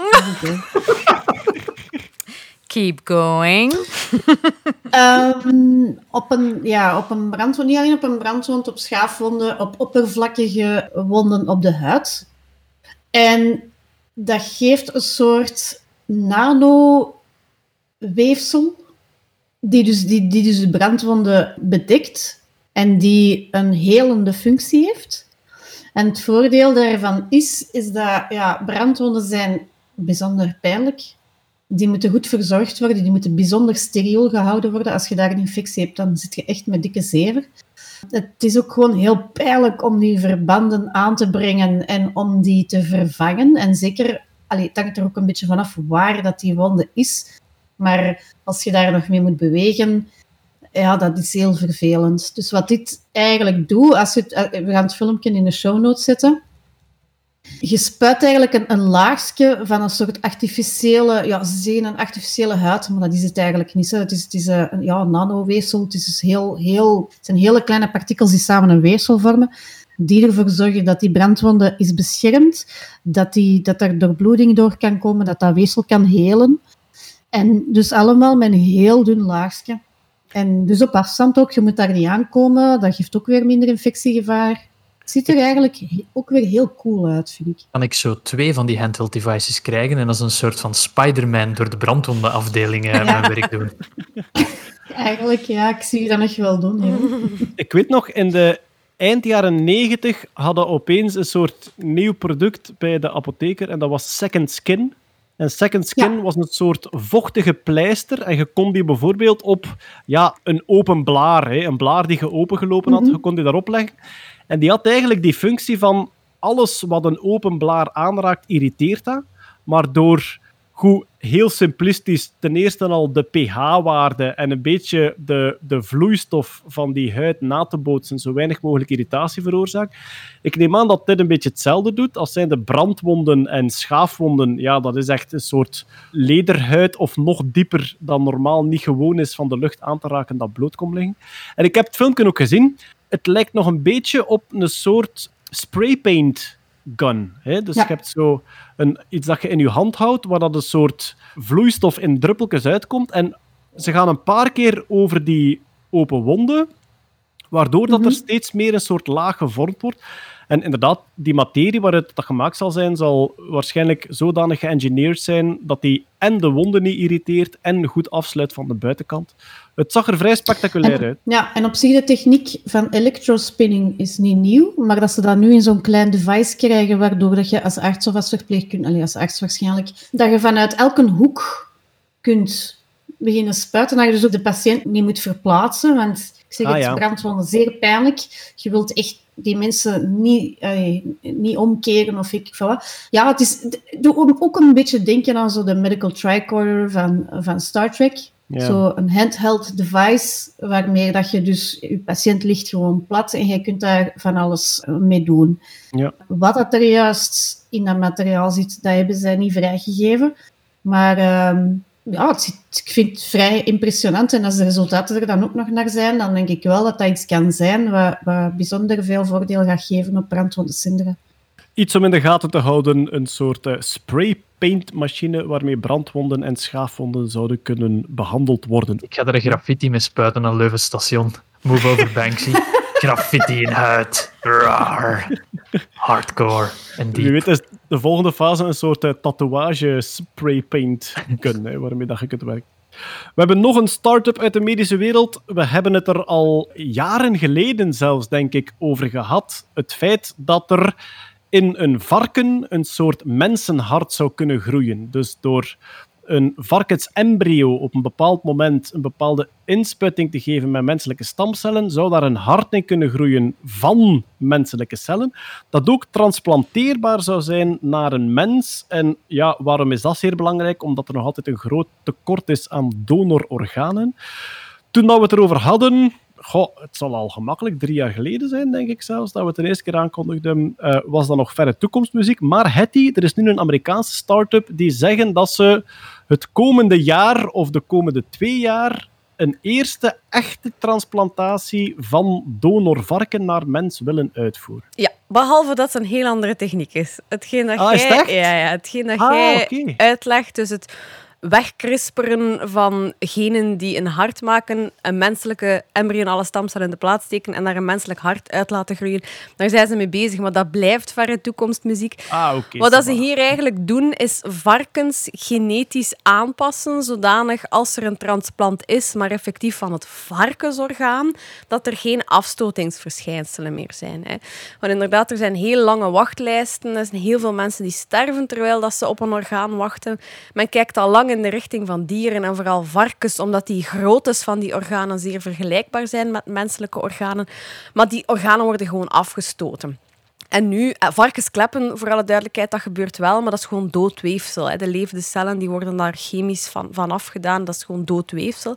Maar nu heeft de start-up inderdaad in varkens, ze hebben vier varkensgenen uitgeschakeld en ze hebben zes menselijke genen toegevoegd, ook wel in die embryofase, waardoor dat die organen van die varkens, als je die transplanteert in mensen, dat die dus niet meer zouden afgestoten worden. En ze willen inderdaad dit jaar beginnen met nieren en eh, tamelijk snel ook met harten om die als volledig orgaan te gaan transplanteren. Dus als ik het goed begrijp, er lopen nu al mensen rond met varkenshartkleppen in hun lichaam. Ja. Maar dat zijn dan hartkleppen die eigenlijk niet meer biologisch actief zijn, die gewoon als een soort mechanisch, Mechanisch, ja. onderdeel. Je hebt ook Ja. kunstkleppen, ja, dat is gewoon een mechanisch onderdeel. Ja. Maar als die start-up slaagt in zijn opzet, dan lopen er over twee jaar mensen rond met letterlijk varkensorganen in hun lichaam. Alleen zijn die waarschijnlijk nog voor. Ja, dus de genetische aanpassing gebeurt als dat varken één cel groot Ja, is, net na klopt. de bevruchting van de eicel. Ja. Via CRISPR ga je dat varken aanpassen op zo'n manier Waarschijnlijk geen die- CRISPR, maar je Ah, gaat het aanpassen. Ja. mhm. Ja. Een genetische aanpassing op zo'n manier dat dat varken organen ontwikkelt die wel nog varkensorganen zijn, maar door hun genetische aanpassing aanvaard kunnen worden door een Ja, mensenlichaam. klopt. Daar zijn bijvoorbeeld een aantal eiwitten of suikercomplexen die op het celmembraan staan, op de buitenkant van die cel, die voor die afstoting zorgen. Die zijn bijvoorbeeld weggehaald. Hè. Doordat dat gen er niet meer is, is die buitenkant anders en wordt dat ook beter aanvaard door menselijke lichamen. Of dat is alleszins de bedoeling van, eh, van die trials. Hoe lang dat die organen functioneel gaan blijven, dat is echt nog onduidelijk. Hè. Ofwel gaan ze dienen als overbrugging totdat er een orgaan beschikbaar is van een menselijke donor, of misschien gaan ze levenslang of tamelijk lang bruikbaar blijven. Dat valt af te wachten. Om het eerlijk te maken, dat die, dat donor moet zorgen voor dat varken totdat het tijd is voor de transplantatie. Oh. Omdat ik veronderstel dat varken overleeft het niet, dus dat je dan ja, een paar jaar zorgt voor je donorvarkentje. Jeroen, ik voel uw carrière als film noir regisseur ergens opkomen wel. Johnny en his John- Johnny and the Pig. Ja, inderdaad. En dan de rest opeten als spek met eiers bij het ontbijt. Ja. Ja, ik heb een vraag. Hoe ga je dat uiteindelijk testen? Want, allee, ik bedoel, dat lijkt me nu iets... Sorry. Ja, Als, als ik me niet vergis, worden dat soort dingen, helaas, hoe luguber het ook is, maar vaak getest op mensen die eigenlijk geen enkele andere hoop hebben. Ik herinner mij, Right. denk ik, dat de allereerste harttransplantatie was ook zo'n verhaal. Die persoon heeft daar maar twee of drie weken mee overleefd. Maar het waren wel twee of drie weken die die anders niet gehad Ja. had. Heel vaak eerst in, eh, in apen. En, maar nu zijn ze klaar voor eh, ja, de menselijke eh, klinische trials. En inderdaad, heel vaak uitbehandelde patiënten die toch geen andere optie meer hebben, worden daarvoor voor gebruikt. dus ze gaan eerst die varkensharten in apen. dat is volgens mij al gebeurd. Ja, volgens mij. Echt? Ja, ik denk dat dat gebeurt. Maar een aap is toch veel kleiner? Ja, het is, maar ja, dat, dat, die kant heb ik nu niet meer geresearched, maar eh, ik, ga dat, ik ga dat opzoeken. Ja. Ik, ik hoop dat over een paar jaar die mop van die man die naar de slager gaat en vraagt van heb je varkenspoten? En die slager zegt ja. Het antwoord, dat is moeilijk om op te lopen zeker. Ik hoop dat ze dan met die techniek die slager echt varkenspoten kunnen geven. Gewoon om die mop te breken. En dat die mop, Heb je varkenspoten en een varkenshart? Wat is daar mis mee? dat die mop tegen... eh, dat die mop tegen dan echt, echt zo ableism is. Van, Ja. wat is dat nu voor fucking discriminerende mop? Ableism. Trouwens, dat bedrijf is een spin-off van een spin-off van PPL Therapeutics. En dat is het bedrijf dat Dolly het schaap gekloond heeft in de jaren 90. Dus eh, ja, ik denk dat ze wel weten waar dat ze mee bezig zijn. Ja, oké. We gaan even nog terug naar het internet, want Tim Berners-Lee, voor de mensen die eh, hem niet kennen, Tim Berners-Lee is een van de twee grondleggers van het World Wide Web. Nu, daar hoort altijd veel uitleg bij. Als zijnde, wie heeft het internet uitgevonden, daar gaat het niet over. Dit gaat over het World Wide Web. Over de www.domeinnaam. twee of drie letters. Dat heeft Tim Berners-Lee uitgevonden samen met Robert Caillot. Waarom vernoemen wij Robert Caillot? Omdat het een Belg is. Iedereen vergeet die. Dat is de Michael Collins van de internettechnologie. Ja, dus Robert Caillot was een Belgische ingenieur opgeleid aan de UGent. Meer zelfs, mijn pa heeft daar nog pinten mee gedronken. Die zegt af en toe... Ik heb nog mee Robert Caillot in het studentencafé gezeten. Die is daarna naar CERN gegaan. En in CERN had hij een assistent. Hij was eigenlijk de superior van Tim Berners-Lee. Maar we gaan daar ook eerlijk in zijn en niet te patriotisch. Alle bronnen vermelden, Tim Berners-Lee heeft de bulk van het werk geleverd. Dat is de man die de coding gedaan heeft. En wat hij uitgevonden heeft, is samen met Robert Caillot getikt, getikt www van World Wide Web, de domeinnaam die je toegewezen krijgt en daarna twee letters die verwijzen naar uw land of naar .com of .net. Daarna komt een slash en hun bedoeling was, na die slash kun je informatie toevoegen waar uw doel URL mee kan doen wat hij wil. Gelijk een van de eerste toepassingen die zij gedaan hadden was www.nogiets.com waarschijnlijk slash en dan kon je een getal intikken en die URL gaf u de vierkantswortel terug.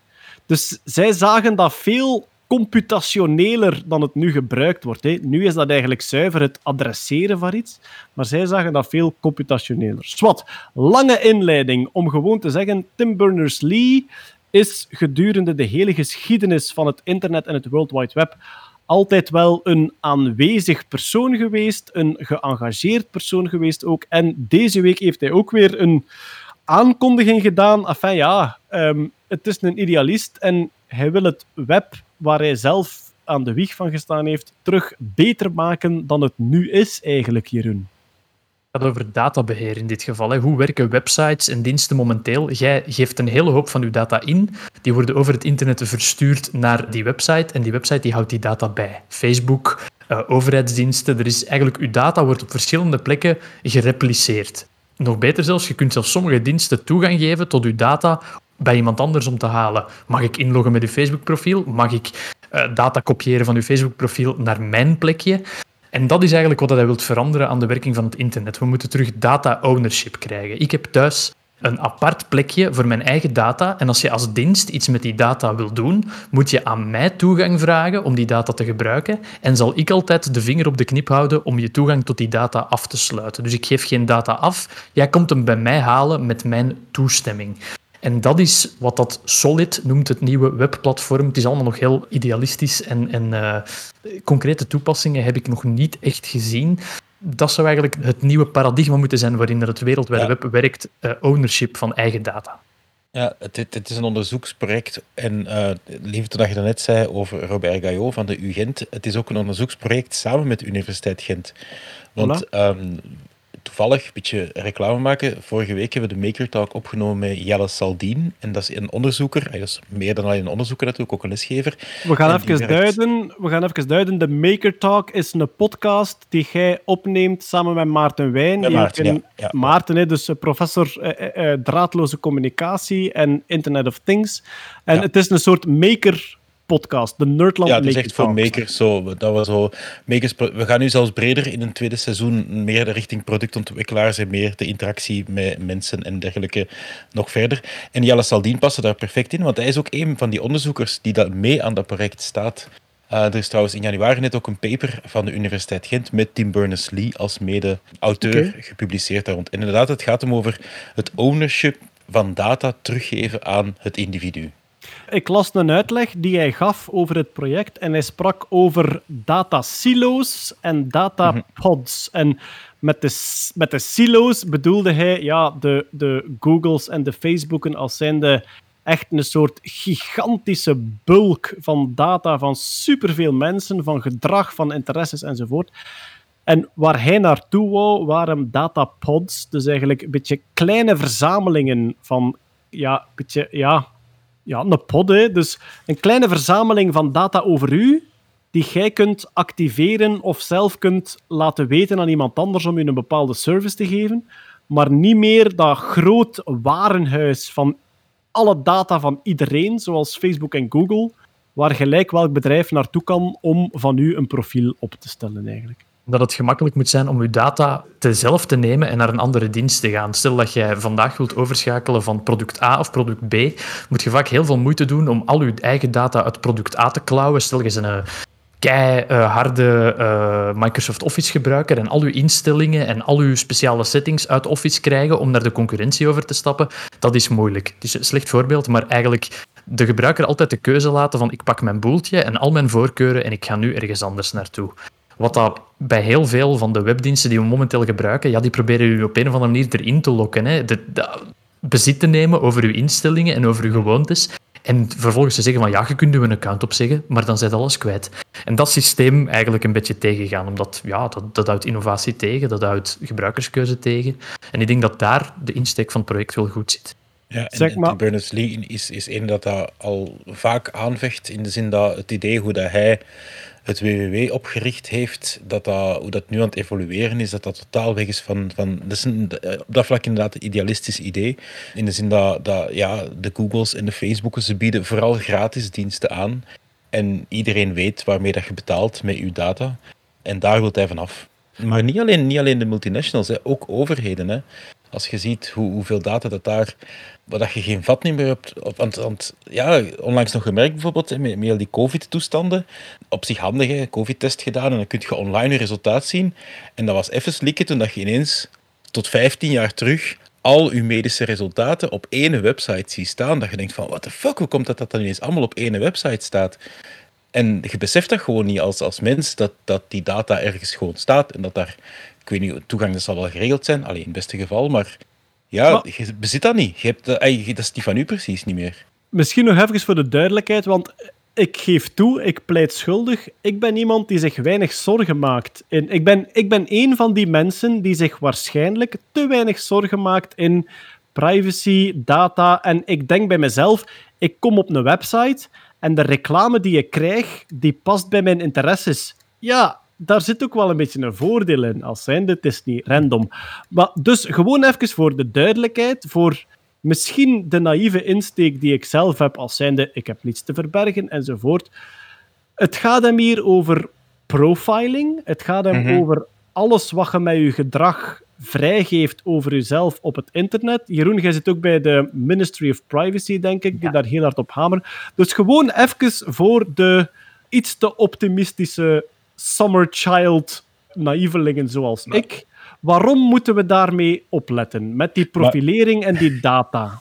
Dat uw data nu onschuldig kan zijn, maar in de toekomst niet meer. Nu kan het perfect oké zijn dat jij een voorkeur hebt in een bepaalde politieke strekking, dat jij een voorkeur hebt voor een bepaalde soort muziek, levensstijl, maar over 40 jaar, over 60 jaar, over 80 jaar kan dat wel een probleem vormen. En het data is forever, hè. data is snel gekopieerd, data is snel bijgehouden.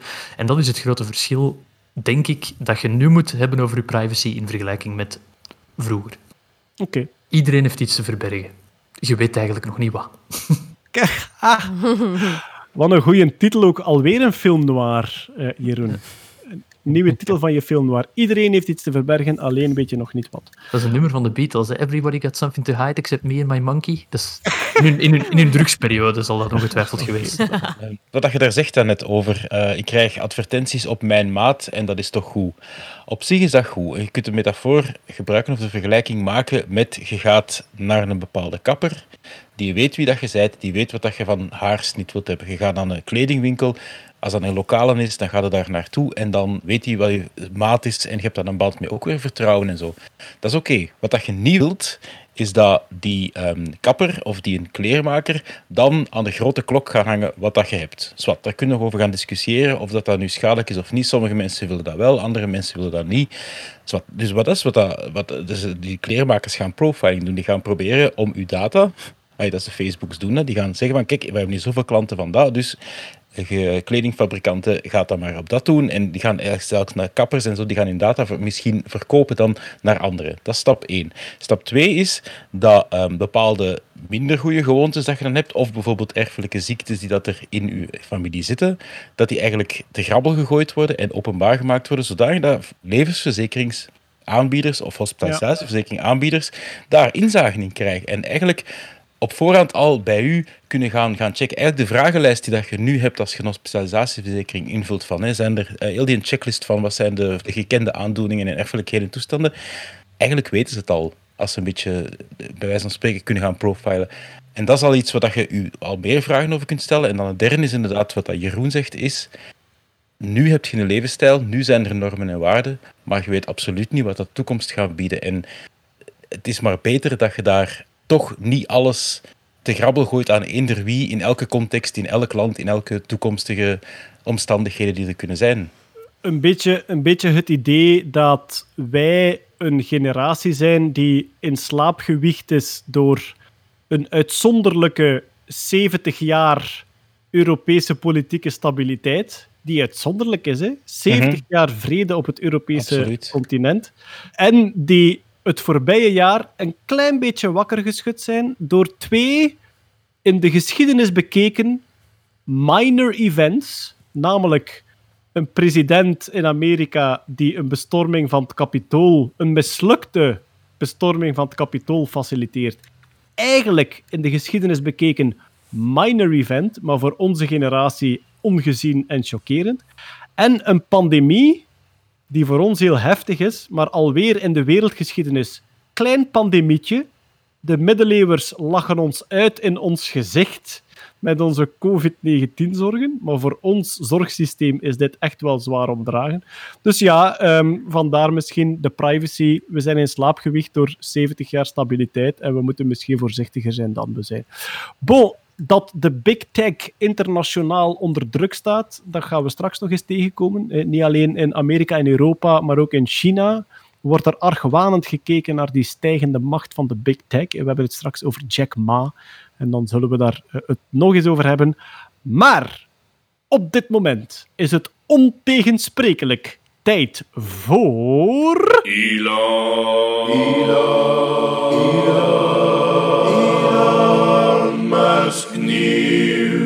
En waarschijnlijk wel het grootste Musk-nieuws van de voorbije maand. Hij was zowaar eventjes, zeg ik erbij, de rijkste mens op aarde.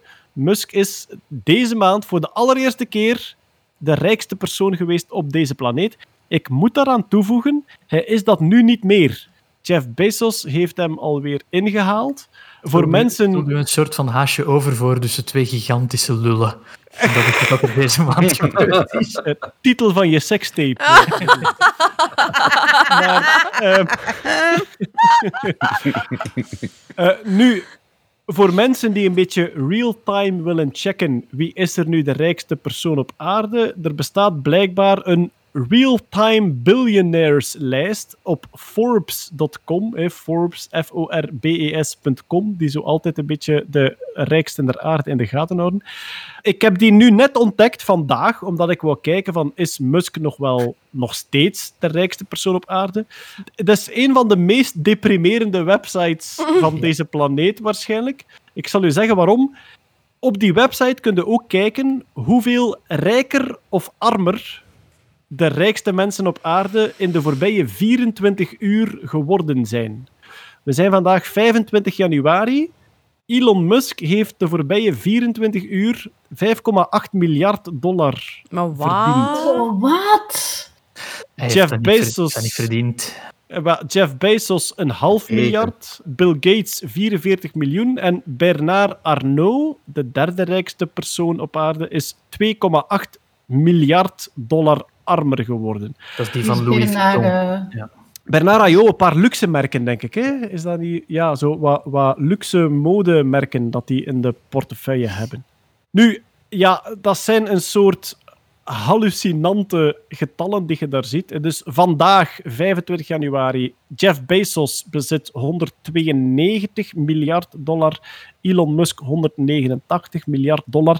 Het gekke daaraan is dat dat voor een groot stuk ja, virtuele cijfers, Ja. ging ik zeggen, eigenlijk Ja. beurscijfers Ja. zijn. Dus Niet, al dat, niet al dat geld is meteen liquideerbaar. Hè. Als, als Voilà. Elon Musk morgen opstaat en zegt van ik verkoop al mijn shares van Tesla, is het niet gegarandeerd dat hij dat aan die prijs gaat kunnen doen. Ja, meer zelfs, als hij morgen zegt: Ik verkoop al mijn aandelen Tesla, dan dalen die aandelen tijdens het verkopen zodanig dat hij nooit 189 miljard in zijn handjes kan houden. En dat is, dat is een beetje het gekke aan die rijkste persoon ter wereld. Daar wordt alles in meegeteld. Ik denk de vergelijking die voor ons het meest in de buurt komt. Stel, uw huis is afbetaald. Hè. Stel, je hebt een appartement of een huis gekocht en dat is afbetaald. Hè? Ja, maar ja, je hebt, je hebt een, een appartement of een huis en dat is afbetaald. En opeens wordt de buurt waar dat je woont, wordt opeens veel meer gegeerd, waardoor de waarde van uw huis stijgt. Wat wil dat zeggen? Eigenlijk, zuiver in bezit, zijde jij op een paar dagen tijd rijker geworden omdat er meer vraag is naar huizen in uw buurt. Maar je merkt daar in de supermarkt weinig van, hè, want dat is geen geld dat op je rekening staat. Bon, Bezos en Musk hebben geen klagen over het geld dat op hun rekening staat. Laat ons daar duidelijk over zijn. Maar die spelingen van hoeveel rijker of armer dat die geworden zijn, hebben daarmee te maken. Hè. Wat doen de aandelenkoersen van hun bedrijven, in dit geval Amazon, Tesla en eh, SpaceX, en bij Bill Gates dan Microsoft voor een stuk. Maar dat is geen geld dat die in hun handen houden. Bon, Musk was eventjes rijkste persoon op aarde, wat dat de eerste keer was. Hij heeft gereageerd met een soort laconieke tweet. Hij stuurde, now that's strange, now back to work. Dat was zijn tweet op dat moment. Ja, het is een beetje nieuw, omdat... Laat ons zeggen, als we vijf tot tien jaar teruggaan in de tijd, had Musk wat dat betreft nog een soort underdog-positie. Die zat totaal niet in die rijkste personen op aarde groep. En nu is dat dus wel zo. Kijk, Bezos heeft dat weer ingehaald. We zullen zien hoe lang het haasje over daar precies duurt. SpaceX zit volgens mij nog niet op de beurs. Dus het is waarschijnlijk alleen Tesla, de aandelen. Ah ja, zou kunnen. Want Tes- Tesla is wel hallucinant gestegen Ja, in de voorbije ja. jaren. Ja, dat klopt, ja. Een kort tegenargument. Eat the rich. Voilà, we hebben een Eat the Rich eh, claim van Jeroen Baert op dit moment. Verder in het Musk-nieuws, er was een vacature die een beetje in het oog gesprongen was. Er was een vacature van Tesla. Het ging over, eh, ik denk, een beetje online communicatie. Maar een van de lijntjes van wat je moest doen in die job was reageren op online beledigingen tegen de CEO Elon Musk. Mo. Dus er werd iemand aangenomen die online moest reageren op ja, eh, shitposts over Musk, eh, Jeroen. De vacature is, is want ik, ik letterlijk op het moment dat iemand mij doorstuurde, dacht ik van ik moet daarvoor appliceren, gewoon voor de rol. Want ik bedoel, ik volg de, de fratsen van Musk op de voet. Ik ben de perfecte persoon om die man te verdedigen. Ehm, maar de vacature is ondertussen aangepast. Het was ook heel raar dat er een vacature voor werd uitgeschreven, want Tesla heeft een paar maanden geleden zijn volledige PR-departement op straat gezet, omdat ze zoiets hebben van onze producten verkopen zichzelf. Elon Musk is een goed genoeg uithangbord. Wij moeten helemaal geen PR-dienst meer hebben. Wij moeten geen interviews niet meer regelen met kranten voor dit of dat. Wij zijn, wij zijn groter dan dat. Maar nu is het inderdaad een soort van ja, ik denk ehm, hernieuwbare energiepromotor, denk ik dat de vacature nu is. Dat lijntje is eruit gehaald. Dus dat doet mij eerder vermoeden dat het een soort van een fratsken was. Of dat ja, de grote baas zelf dat toch een beetje slecht staan vond. Zou het er nog staan? Ik was al aan het appliceren, dames en heren, maar ik was te laat. Op zich vind ik dat nog wel lekker eerlijk. Want elke social media manager of whatever persoon doet dat. Hè? Hmm. Dus zet Ja. er dan ook gewoon eerlijk over. Dat moet een meest stressy job geweest zijn om die van Trump te zijn. Wat, zo in het midden van de nacht wakker worden. Wat, wat heeft hem nu gezegd? Oh god. Oh god. Haal de laptop en koffie. En dan bellen naar Twitter, alsjeblieft, kunt hem bannen, want ik kan het niet meer aan. ja. Maar Jeroen, ergens is het ook wel een mooi gevoel, denk ik, dat jij voor jobcreatie zorgt. Gewoon Absoluut, door, door kritiek op Elon Musk worden er extra jobs gecreëerd die dat moeten pareren. Bo, het lijntje is weggehaald. Kennen we nog de precieze formulering? Want ik vind het ook niet meer terug. Ah, Wat er juist stond. kijken. The role of a specialist is to resolve and escalate complaints through appropriate channels and address social media escalations directed at the CEO with critical thinking. Dus sociale media-escalaties eh, aan het adres van de CEO, die moeten ehm beredeneerd, beleefd de kop ingedrukt worden. Dus ja. Voilà. Iemand, iemand ik, kan, ik kan niet zeggen wie, maar iemand had ons ook gecontacteerd van de podcast, omdat wij key opinion leaders zijn in een veld. En ik vond dat zo'n heerlijke marketing bobo-taal dat ik mezelf nu overal... Oh, sorry, ik ben een eh, key opinion leader. Als je getik hoort op mijn keyboard, ik ben nu mijn business card aan het aanpassen. Key opinion leader in nerdy leader. topics. Stel je voor. Ja, nog een beetje Jeff Bezos nieuws. Eh, Blue Origin heeft zijn Crew Capsule getest. Dus Blue Origin is het ruimtevaartbedrijf van Jeff Bezos. En die hebben een raket waarmee ze suborbital flights willen doen. Dus ze staan nog verre van op het niveau van SpaceX. Suborbital wil zeggen dat je niet in een baan rond de aarde bent, maar dat je een soort parabool maakt van één punt op de aarde naar de andere. Ook daar willen ze mensen mee vervoeren. In de eerste plaats voor ruimtetoerisme. Zelf zeggen ze ook voor wetenschappelijk onderzoek, maar ik vrees dat dat financieel gezien een beetje op de tweede lijn zal komen. Het was op zich het was wel oké, want het was, het was eigenlijk een soort livestream van die lanceringstest, zoals we ze gewoon zijn, van, van ook eh, SpaceX en de andere spelers. Ehm, ze zijn over de 100 kilometer geraakt. Hè, dus ze hebben eigenlijk op eh, New Shepard is de raket, denk ik, die ze daarvoor gebruiken. De raketten van, van Blue Origin worden altijd vernoemd naar Amerikaanse ruimtepioniers. Hè. Dus je hebt daar Shepard en Glenn. En dat zijn eerste Amerikanen in de ruimte, eerste Amerikanen in een baan rond de aarde. Zo'n beetje die namen die ze daarvoor gebruikt. Een New Shepard-raket. Daarop staat dan een capsule, een bemande capsule, die zou net boven de 100 kilometer gaan. Waarom is dat? Omdat dat volgens een van de vele definities de legale grens van de ruimte is. Vanaf dat je over de 100 kilometer gaat, zit je officieel astronaut. En dan ga je daar net boven en dan komt het terug naar beneden. De stuurraket landt ook zelfstandig, net zoals die van SpaceX. Daar waren mooie beelden van. Die landing is compleet gelukt ook in die test. En de capsule vliegt dan een beetje zelfstandig, iets langer. Ik denk dat je alles samen 20 minuten hebt in de vlucht. En dan komt je met parachute naar beneden. De capsule heeft gigantische ramen. Grotere ramen dan gelijk welk ander bemand eh, ruimtevaartuig. Alweer omdat dat vooral op toerisme gericht is. En na de lancering draait die hele raket heel langzaam 360 graden rond. En de, nu, de meeste ruimtetuigen doen wel een soort van roll na de lancering. Meestal heeft dat een technische reden. De reden hier is heel simpel, zodat de toeristen de volledige 360 graden van de omgeving even kunnen beschouwen. Beetje lekker in de Dus- Efteling, zo. Ja. De pagode. Ja. Maar eigenlijk effectief, effectief dat. Nu, het was, het was dus een eerste test van de Crew Capsule. Die is volledig gelukt. Dus dat is echt wel goed nieuws voor Blue Origin. En we gaan dan zien of dat zij of Virgin van Richard Branson de eerste zijn die echt op routineuze basis ruimtetoeristen gaan kunnen lanceren. Er zat trouwens ook een pop-astronaut in. Dus, eh, dus ze hebben een pop in die raket Alles gestopt. gekopieerd. Hoe zeg je? Alles gekopieerd bijna. Ja, ze hebben er ook een pop in gestopt, gewoon om te zien van als we hier nu een menselijk lichaam inleggen, meestal zitten er ook druksensoren in om te zien of alles goed gaat. Weet er iemand hoe de astronautpop van Blue Origin heet? Geef een tip. Eh, Star Wars. Ehm, Boba Raffet? Nee. ehm, die, nee, Boba Fett. het hè? Het is... Ah, The Mandalorian? Luke. Populair Luke, tegenwoordig? Sky... Nee, iets mee... Wacht, wacht, wacht. Eh, het, gaat, iets, het gaat een, gaat een eh, woordspeling zijn op Skywalker, hè? Dat klopt. Skywalker is de achternaam en de voornaam is de voornaam van een bepaalde Skywalker gemixt met een synoniem voor etalagepop. Mannequin Skywalker. Mannequin Skywalker, dat is hem, inderdaad. Ja, Mannequin Skywalker is de astronautenpop Maar- van Blue Origin. Hebben ze verder gelezen dan de prequels? Want Ja. Anakin Skywalker... ik Ik wil niemand de boel spoilen, maar... Ja, we zitten...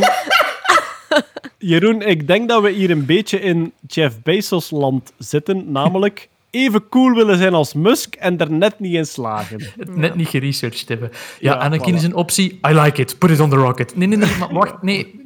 Anakin Skywalker, die is mee eh, de lucht in gegaan. Maar dus, eh, geslaagde test van Blue Origin. En alweer een fantastisch filmpje van Everyday Astronaut. Hè? Een van onze favoriete YouTube-kanalen als het over ruimtevaart gaat. Dus ja, een echte space nerd die alles uitlegt over hoe de raketten werken enzovoort. Wat Richard Branson betreft, die heeft ook weer ruimtevaarttesten gedaan. Die heeft de allereerste, ik denk, Kurt, als ik me niet vergis, is de eerste keer dat Virgin ook een satelliet lanceert. Dus dat ze echt commerciële ruimtevaart gaan doen. was, de, het was de eerste echte vlucht. En ehm, ja, Virgin heeft heel veel dingen geprobeerd, hè, met Virgin Galactic en zo. Nu, wat, dat, wat dat je Richard Branson of Virgin ehm, wel mocht geven, is dat ze het toch op een andere manier proberen. Met stevig wat voordelen. Namelijk, in plaats van een grote raket met een hele grote tank van onder en een hele grote eerste stage met heel veel eh, ja, trust om naar boven te geraken, hebben ze eigenlijk een kleinere raket gemaakt, die ook uit drie stages bestaat. Maar die raket hangen ze aan een vliegtuig. En dat vliegtuig is ook een Virgin, dat is een Boeing 747. Het vliegtuig heet trouwens Cosmic Girl, om een of andere reden. Ik, weet, ik heb niet opgezocht waarom eigenlijk. Ehm, Dat is eh, een liedje. ja, Jamiroquai. ah, Ah, oké,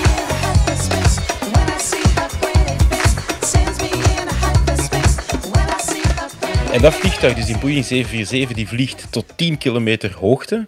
En dan, ja, die raket die hangt eigenlijk waar de reservemotor kan hangen. Dus die Boeing 747's, die hebben vier motoren, vier straalmotoren, maar die hebben ook plaats voor een reservemotor te hangen mocht er iets fout lopen. Die hebben ze eraf gehaald, ze hebben de raket in de plaats gehangen.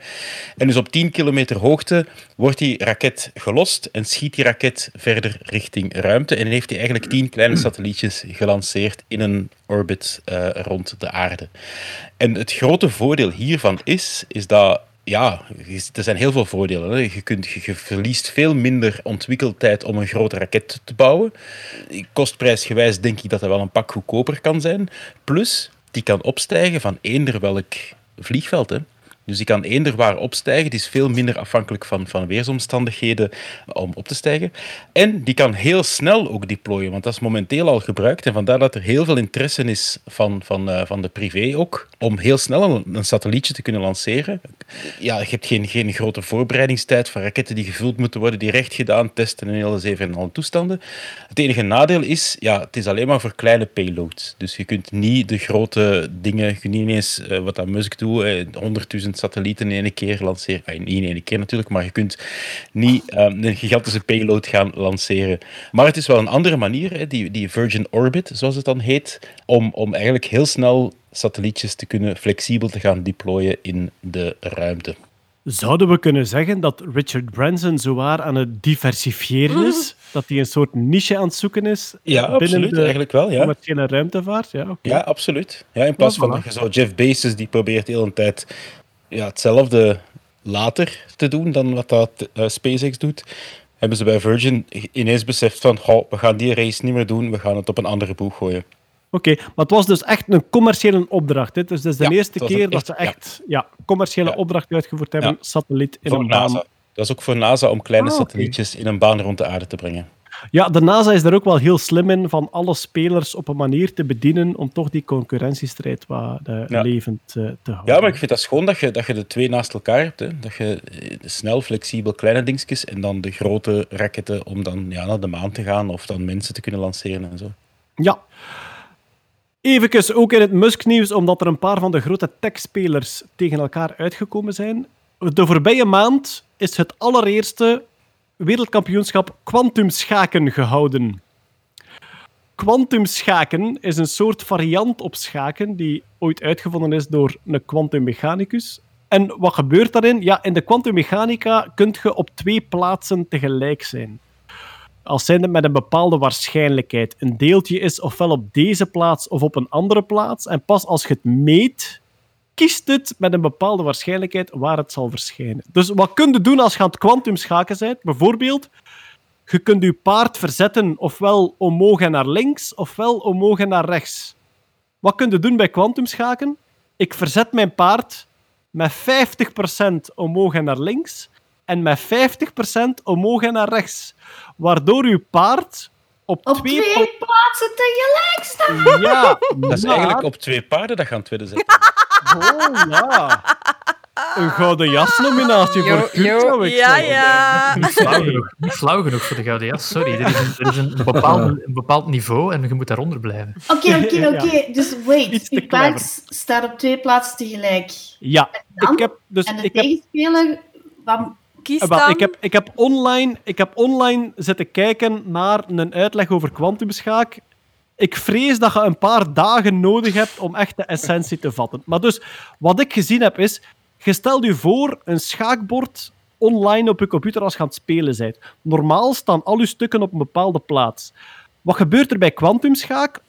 Eh, rond uw stuk staat er een soort cirkel getekend. En die cirkel geeft aan met welke procent waarschijnlijkheid het stuk op die plek staat. Dus als die cirkel helemaal vol is, dan staat uw stuk daar. Maar bij uw paard bijvoorbeeld heb je een halve cirkel op één plaats en een halve cirkel op een, op een andere plaats. En je kunt dus zelf je kunt kiezen of dat je een gewone zet doet of een kwantumzet. Ik verzet mijn paard nu gewoon naar die plek, gewone zet. Of ik verzet mijn paard met 50% kans op dit vak of met 50% kans op dit vak. Alleen, het wordt nog een graadje erger. Stel u voor, ik ben een toren en ik wil rechtdoor bewegen op het schaakbord. Maar vlak voor mij, op het vakje voor mij, staat er een pion van de tegenpartij. Alleen, die pion staat daar niet met de volle 100%, die staat er met 50%. Wat is het gevolg? Als ik mijn stuk verzet met een toren, dan is er 50% kans dat ik door de pion ga en 50% kans dat ik de pion gepakt heb. Op dat moment is mijn toren kwantum verstrengeld met de positie van de pion. Oké. En op, dus ook, stel, stel dat uw koningin met 50% kans op een bepaald vakje staat. En ik kan die pakken. Ik kan uw koningin slaan met mijn loper bijvoorbeeld. Wat wil dat zeggen? De moment dat jij die koningin pakt, voert jij een kwantummeting uit. En op dat moment collapst de waarschijnlijkheid van uw koningin met een kans van 50% dit of 50% dat naar een bepaald stukje. Maar op het moment dat uw koningin collapst, gaan alle stukken die verstrengeld zijn met haar positie ook collapsen naar een bepaalde positie. Zwat. Het is een soort oh, cool. Ja. uiterst ingewikkeld soort schaken, kwantumschaken. Kunnen we dat online proberen? Ja, ja, ja, als je zoekt op kwantumschaken, er zijn veel hobbygroepen die dat veroorloven. En iedere zet is maar 50%.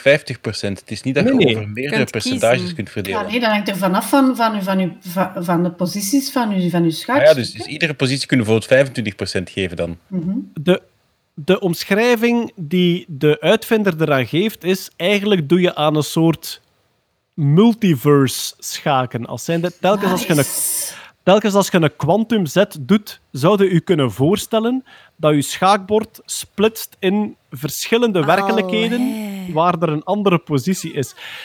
De reden dat het ontwikkeld is, het is ontwikkeld door een kwantumfysicus en de reden dat hij het ontwikkeld heeft is, hij zei, ik wou een soort speelse manier ontwikkelen om een beetje een soort gevoel te krijgen van wat die kwantumwerkelijkheid precies doet. Wat dat de complicaties of wat dat de gevolgen zijn van verstrengeling, van op verschillende posities tegelijk zijn, van een collapse als je een meting uitvoert. Dus die was eigenlijk zo meer op zoek naar een soort eh, science communication dan echt naar een soort, ja, dan, dan naar een variant op het schaakspel. Alleen dat is vrij populair geworden. Stephen Hawking heeft een paar kwantumschaakwedstrijden gespeeld die ook online te zien zijn. Maar dus dit jaar is er voor de eerste keer een wereldkampioenschap kwantumschaak gehouden, meer bepaald op een internationaal event over quantum computing.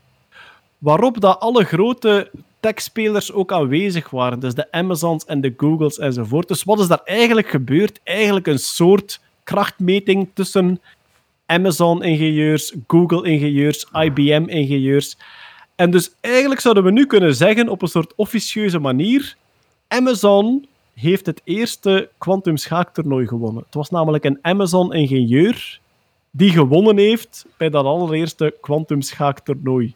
Goed, in welke mate dat zij dan die pluim op de hoed van het bedrijf kunnen steken of van die individuele speler, dat weet ik niet. Maar voor de geschiedenisboeken 2021. Allereerste overwinning van het wereldkampioenschap Quantum Schaak ging naar een Amazon-ingenieur. Ik win zo altijd bij Scrabble, want ik speel eh, Quantum Scrabble.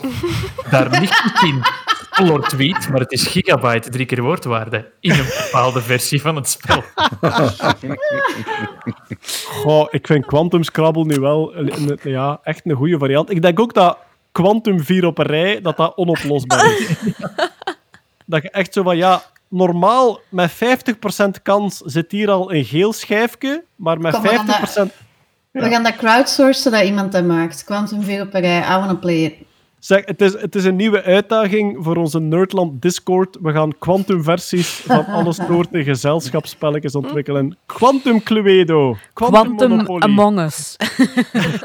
Quantum Cluedo, dat is alles van niemand is dood Oh. tot iedereen is dood.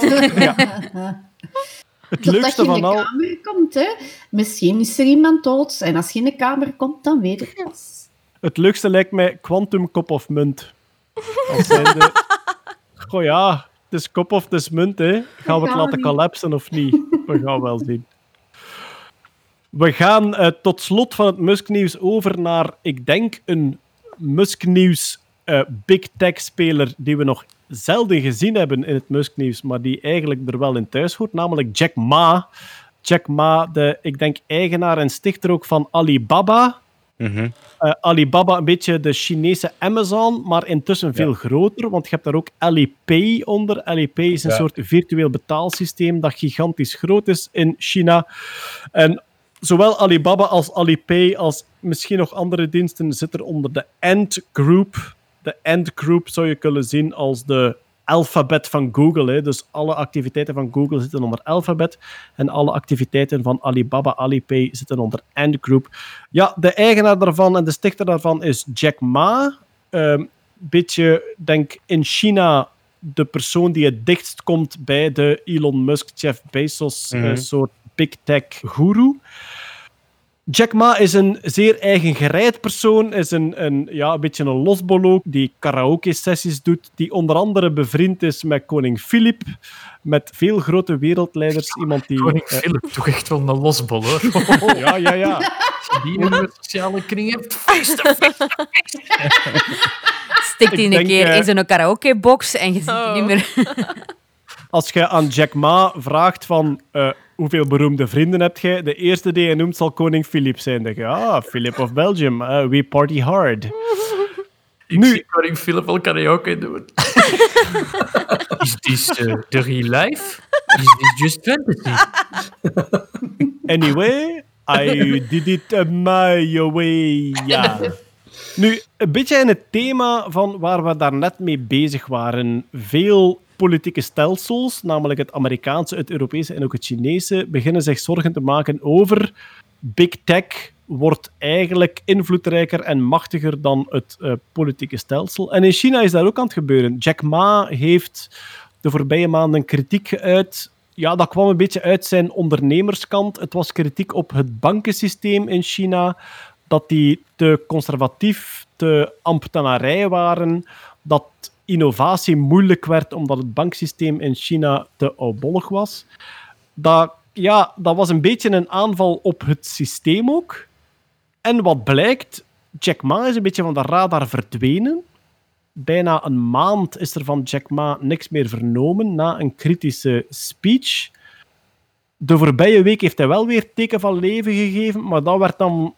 Ja, daar was een beetje de vraag bij gesteld in welke mate is hij dat zelf of is dat een soort hostage video? Ja, Kurt en Stefanie, jullie hebben het wat gevolgd. Wat is daar, wat is daar precies gebeurd? Ah, maar J- Jack Ma is inderdaad, Alibaba Groep kun je een beetje vergelijken, net zoals gezegd, met Amazon, met eh, PayPal en alle nest, maar dan met, voor China. En China is geen vrij land. Dus die mens die, eh, die heel westers denkt en zo, ja, de, een beetje het entertainende koppelt aan, aan ook wel ay, zo een aantal dingen over gelezen waarin dat hij wel geprezen wordt voor zijn leiderschap ook. In tegenstelling tot bijvoorbeeld Jeff Bezos en, en Musk geeft hij om zijn werknemers en hij stimuleert daar heel erg door de creativiteit en de eigen wil. Volaan, dat is niet standaard Chinees. Ehm, omdat daar meer zo, dat is meer zo ja, hiërarchisch en de top bepaalt wat dat de, de, de bodemlagen daar gaan doen en iedereen in dezelfde lijn en buiten de lijntjes kleuren wordt daar niet zo heel hard geapprecieerd. Binnen zijn bedrijf wel, hij stimuleert innovatie. En ja, hij wordt groot, hij is gewoon een gevaar aan het worden voor de Chinese overheid. Hij wordt gewoon machtiger, dat is die big tech dat hem daar eigenlijk, hij domineert gewoon de Chinese markt op een vlak. En inderdaad op het moment dat hem verder wou gaan dan zijn virtuele munt en ook effectief een bank wou gaan oprichten, dus een, dus een, niet-staatsbank, dat wordt zo, als je een aantal bronnen raadpleegt, wordt dat zo'n beetje als zo, dat is het tipping point. Dat was het voor de Chinese overheid te veel, blijkbaar. En hij is van de radar verdwenen. En het enige teken van leven van een paar dagen geleden is een 48 seconden durend videoke.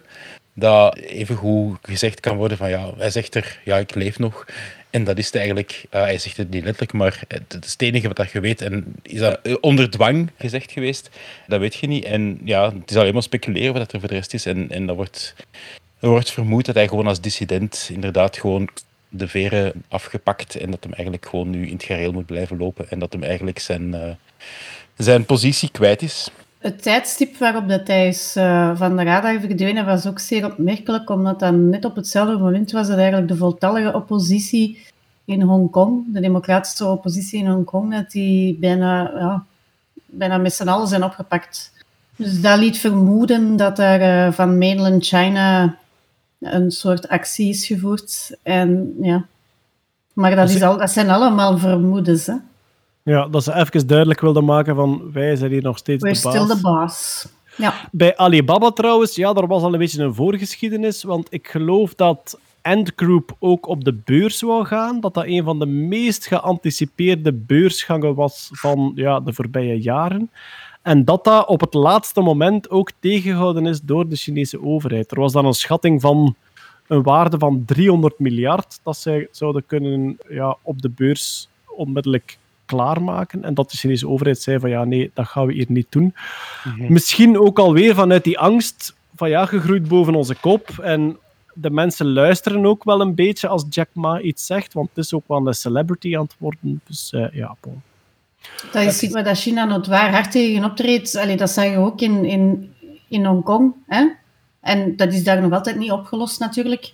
Maar Hongkong was eigenlijk ja, een soort kapitalistische vrijstaat. En de invloed van de vrijheid van de mensen in Hongkong, ja, die ging dan eigenlijk hè, over de grenzen naar China. En dat is zeer gevaarlijk hè, voor een dictatuur, dat, dat je, een buurland hebt met mensen die eigenlijk dezelfde cultuur hebben, dezelfde dezelfde taal spreken en, en toch veel meer vrijheden heeft. Dus het zou wel kunnen, maar het is, het is wel... Ik vind het... Ja, bon, ja, misschien is het naïef van mij, maar ik vind het zeer, onver, allee, zeer onverstandig van China om dat te doen. Het is toch ook ergens... Ja, ik, ik vind dat zo verwonderlijk dat, dat China als zijnde qua ideologie communistisch en arbeidsrechten en tegen kapitalisme en gelijkheid en verdeling van welvaart enzovoort. Maar als je kijkt naar de verstrengeling van China en de welvaart en de groei van China, de verstrengeling daarvan met internationaal kapitalisme, is gigantisch. Als zijnde het aanleveren van goederen, maar ook zelfs het laten groeien van bedrijven, het ontstaan van miljonairs, biljonairs binnen China. Dat is toch een heel moeilijke evenwichtsoefening voor Oh, maar voor die lieve, staat. maak je geen illusies. Hè? China is al lang niet meer communistisch. Hè? Dat is Ja. geen communistisch land, dat is een dictatuur. Die nog altijd doet alsof dat ze communistisch zijn en voor, het, voor de arbeiders en iedereen gelijk voor de wet. Maar dat is niet waar. Hè? Ze, ze- natuurlijk, ze, ze halen alle inkomsten uit het kapitalistisch systeem, maar ze houden alle arbeiders en, en alle dissidenten houden ze stil. Dat is geen communisme, hè? dat is een Mhm. dictatuur. En die Jack Ma die zit, zit zo een beetje tussen de twee. Hè? Want langs de ene kant is hij lid van de Communistische Partij in China. Hij is fan van, eh, zoals in China eigenlijk, de, de 996 Working Hour System, waarbij dat eigenlijk dat gewoon, ja, dat gewoon mensen heel hard moeten werken, dat gewoon uitgebuit worden, zoals vele anderen. En langs de andere kant is hem ook wel heel kapitalistisch en heel man en stimuleert hem dat ook binnen zijn eigen bedrijf om dat heel veel te doen. Hè. Dus wat dat heel anti-China is, dan meer kapitalistisch. En zo die American Dream een beetje. Hè. Want dat is, dat is, eigenlijk is hij een beetje ook de, de verpersoonlijking van een American Dream binnen China. En ik denk dat, dat, dat, heel hard, dat, ze, dat ze hem heel lang gedoogd hebben, omdat hem toch ook nog trouw zweerde aan de communistische partij en zo toestanden, maar dat hem op een bepaald moment precies te veel kritiek gegeven heeft en te, ja, te, individualistisch volgens die partij. Ja, maar het zijn allemaal speculaties natuurlijk, hè, maar dat hem, ja, er een grens overschreden is, waardoor dat ze toch ingegrepen hebben en gezegd hebben en nu ga jij zwijgen en stilletjes zijn en je komt niet meer op tv. Ja, wat, China betreft, ik denk dat het is logisch dat we eh, niet kritiekloos kunnen zijn ten opzichte van de gang van zaken. Maar ik vind ergens ook wel een punt dat ik wil wat China betreft ook niet echt voor mijn beurt spreken, omdat dat is zo'n complex land en daar spelen zoveel voorgeschiedenis en culturele aspecten waar dat wij vanuit onze westerse visie ook geen zicht op hebben. Dat, Dat is waar, ja. we, we zeggen het veel te vaak, maar een moel de geek over China zou op zich ook wel boeiend zijn. Dan kun je eindelijk, en dan kun je eindelijk die neef Ja. overhalen en kunnen Ja. we eindelijk weten of die wel bestaat. We gaan Ik die heb- nooit samen in een kamer zien. Ik heb, en dat is echt waar, ik heb met Frederik al gesproken over. Stel dat wij nu gewoon willen een poging wagen, en het kan niet meer dan een poging zijn, maar stel dat wij een poging wagen om een iets betere blik te krijgen vanuit ons eigen standpunt, wat dat altijd is, ons eigen Europese, westerse standpunt op wat is China en hoe is de state of mind daar. En ik heb met, met Frederik al gebrainstormd over, ah, dan kunnen we die erbij vragen en die en die en die. Maar ja, er was nu onlangs iemand op Twitter ook die ook zei van, ja, elke keer zeggen jullie, oh, we gaan daar een Geek special over maken. En uiteindelijk gebeurt er niets. Ik pleit geweldig schuldig. Er zijn heel veel dromen en onderwerpen waar we het nog over willen hebben. Eh, misschien lukt het ooit. Zie, juist als je zo'n special wilt maken en je wilt zelf twee stemmen inspreken, dat dat nog te monteren valt. Hè. Hallo, En ik dat is ben dan een- gewoon, dat is dan gewoon Jonas meer. Ja, Waarom klinkt? Frederik als kabouter Wesley? Ik ben mijn neef Frederik. In China zijn heel veel dingen aan de gang. Het is daar super complex. Trouwens, eh, check ma, dat is eh, de manier waarop een jongere uit Genk tegen zijn moeder gebaart dat er iets te zien is. Hey, check ma. Of een hele luie schaker. Tot zover het Musk-nieuws. Dat kunnen we hier wel afsluiten. We hebben nog een paar onderwerpen staan. Daar gaan we door. Ja, ik zeg altijd, we gaan daar snel door, maar dat lukt nooit. We gaan wel zien of we daar snel doorgaan.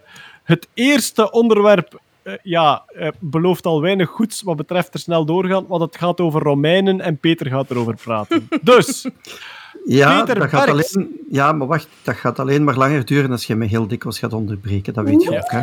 ja, maar... Ja, maar dat kan ook niet anders, Peter. Want Zeg, nee, als je nee, nee, nee, nee, dit nee, nee, nee. tempo praat, dan moet ik Nee. af en toe eens tussenkomen. Of we zijn alweer een Romeinse tijd verder. dat is gewoon Joe Roxy. Peter. Ja, dat is waar. Ja, dat is echt Joe Roxy, dat is echt waar. Oké. Zo erg Zeg- ben ik niet, jongen, dat weet je ook, hè? Wacht, nee, Enfin. dat is waar. Ik overdrijf het op vreselijke karikaturale dat wijze. hoort zo, hè? Peter, we gaan to the point. Er is in Pompeii, hè, dus de stad die door de vulkaan Vesuvius bedolven is, is er een snackbar ontdekt. Ja, niet de de eerste. van de Er zijn er op dit, moment, op dit moment 158 gekend in Pompeii. Maar dit is de eerste keer dat ze een volledige hebben opgegraven. Meestal zijn het maar stukjes. Wat ik er super cool aan vond, is dat zij net als de McDonald's ook afbeeldingen hebben van Ja. wat je daar kunt eten. Dat is echt, hè? Dus ze hebben daar gekiekerd op staan en een paar eenden. Dat is toch heerlijk? Ja, dus ehm, voor alle duidelijkheid, het heet een thermopolium. En het is een echte snackbar, het is geen café. En je moet je dat voorstellen als een lokaal waar een L-vormige gemetste toog in gebouwd is. En in die toog zitten stenen kruiken ingewerkt. En in die stenen kruiken wordt dan voedsel warm gehouden. Thermo, hè, dus dat is het Griekse woord voor warm. Ja. En zo één kruik heet een dolium. En in die, in die kruiken wordt dus warm eten eh, eh, eh, ja, warm gehouden. En zo'n thermopodium serveert eigenlijk hot food, dus street food. Eigenlijk is het Met wat wordt dat dan warm gehouden? Lava? Ja, misschien wel. Ja. Enfin, nee, het wordt er, het wordt er het, dat, dat werkt een thermos. Hè. Het wordt er warm in gedaan en dat blijft dus eh, langer warm doordat dat ingemetst is. Wat ik daar ook heel boeiend aan vond, is... Dit gaat niet over een restaurant voor mensen die geld kunnen spenderen aan Nee. exquise eten. Dit nee, gaat nee. over echt een soort voedingssnackbar, net Ja. voor mensen die geen eigen keuken hebben. Dus eigenlijk Ja. voor de armere bevolking. Ja. Dat klopt. En die waren dus blijkbaar bijzonder populair. Er kwamen heel veel, kwamen heel veel mensen naartoe. Dit is trouwens ook de eerste keer dat ze voedselrestanten gevonden hebben in die kruiken.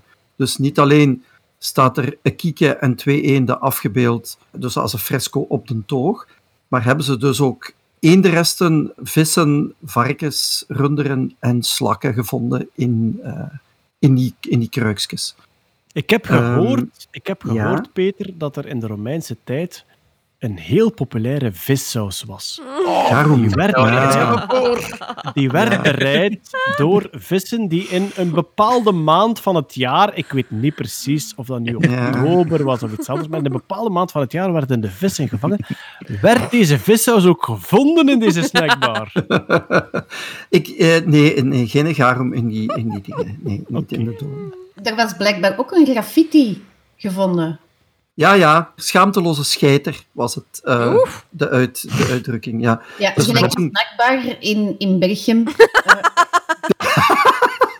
een Vind dood. je al eens een klein opmerkingsje ergens over de eigenaar? En blijkbaar was dat in de... In Ja, ja eh, Was dat- de blijkbaar dat- heet een eigenaar was Nikias en het woord voor scheiter is kakator. Sorry, maar dat Kijk, is, echt- ja, ja, dat zou kunnen. dat is nu echt wel een beetje jommekes Latijn, hè? Kakator, Kakator, laat ons eerlijk zijn. Ja. Dat is toch... Maar wat aan mij verwondert is... Pompeii is al zo lang ontdekt dat die blootleggingen van dat soort unieke plaatsen, dat die nog altijd plaatsvinden nu op dit Ja, moment. dat heeft een, een aantal redenen. Een van de belangrijkste is, Pompeii is door de politieke constellatie in Italië, omdat dat daar vrij allee, onstabiel was, dat was na elk jaar een andere regering. En die hebben, dus het ministerie van Cultuur heeft Pompeii heel lang verwaarloosd. Pompeii heeft heel weinig geld gekregen. En een aantal jaar terug hebben een aantal academici, dus een aantal archeologen, wereldwijd aan de alarmbel getrokken. En dan is er van UNESCO en van andere dingen, uh, van andere organisaties, maar ook van de toenmalige uh, Italiaanse overheid enorm veel geld vrijgemaakt om Pompeii terug te herstellen. En het is nu, de laatste vijf jaar, tijdens die restauratie- en herstelwerken, dat er ook opnieuw opgravingen zijn gebeurd, want die hebben heel lang stilgelegen. Dat is echt heel verwaarloosd geweest. En nu worden er ook gebieden terug opengelegd die voorheen nog niet waren aangeboord. Je moet ook weten dat Pompeii, dus de oude stad, voor een deel ook al volgebouwd staat met nieuwe woningen. Daar staan andere huizen bovenop, dus ze zullen nooit volledig Pompeii kunnen ontsluiten, hoor. Dat gaat niet. Daar staat, een stuk, daar staat een stuk nieuwe gebouwen op. Er is een stuk bebouwd waaronder ja. er archeologische schatten liggen. Ja. Dat is niet zo groot, maar dat is wel zo. En een aantal van die stukken bijvoorbeeld zijn ook nog privégebied, dus dat, dat is ook, je kunt niet overal zomaar beginnen graven. Ja, okay. En dit is waar ze nu dat thermopolium hebben gevonden, is een stuk dat eigenlijk niet toegankelijk is voor, of voor, waar een klein stukje toegankelijk is voor het publiek. Hm. Dus dat is een nieuw gebied, dat is regio 5. Daar zijn ze nog maar pas bezig. Als je op de kaart kijkt, dat is nog maar een heel klein stukje waar ze van opgegraven hebben. Dus daar gaat nog redelijk wat uitkomen. Dus het is dankzij nieuwe financiële injecties in heel die restauratie- en, en herstelwerken aan Pompeii, dat nu ook die, die werken zijn terug opgestart en dat ze nu weer heel veel nieuwe dingen vinden. Dat is echt de laatste vijf jaar wordt er bijna elke maand worden er nieuwe spectaculaire dingen gevonden. Hè? Dus dit, is niet, de, dit is niet het laatste Pompeii-nieuws? Nee, nee, nee, heel zeker niet. Nee, nee, nee, We houden het niet. sowieso in de gaten. We gaan over naar een beetje fandom nieuws. Fandom over Doctor Who. Els, ja, ik denk dat wij de twee grootste Whovians zijn in deze podcast. Mhm. Jodie Whittaker is onze eerste vrouwelijke dokter. Al, denk twee jaar intussen, of drie jaar, ik weet het al niet meer. Sinds de tel kwijt. 2017. Ah, kijk, zie, voilà. Uh, al, al drie of bijna vier jaar onze vrouwelijke dokter. Maar er gaan geruchten, zoals af en toe gebeurt bij Doctor Who, dat zij zou stoppen als de acteur van Doctor Who. En dat er dus een nieuwe dokter zou komen. Ja, ik ga even vertellen voor mensen die niet naar Doctor Who kijken. Hè, dat is een tijdreizende alien.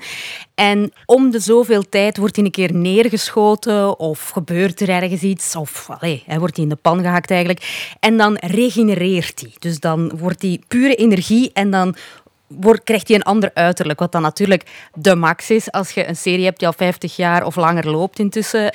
Dat je af en toe van acteur kunt wisselen. En dat waren tot voor kort waren dat allemaal witte mannen. En dus toen was dat opeens een witte vrouw. Wat dat dus kan in dat eh, universum.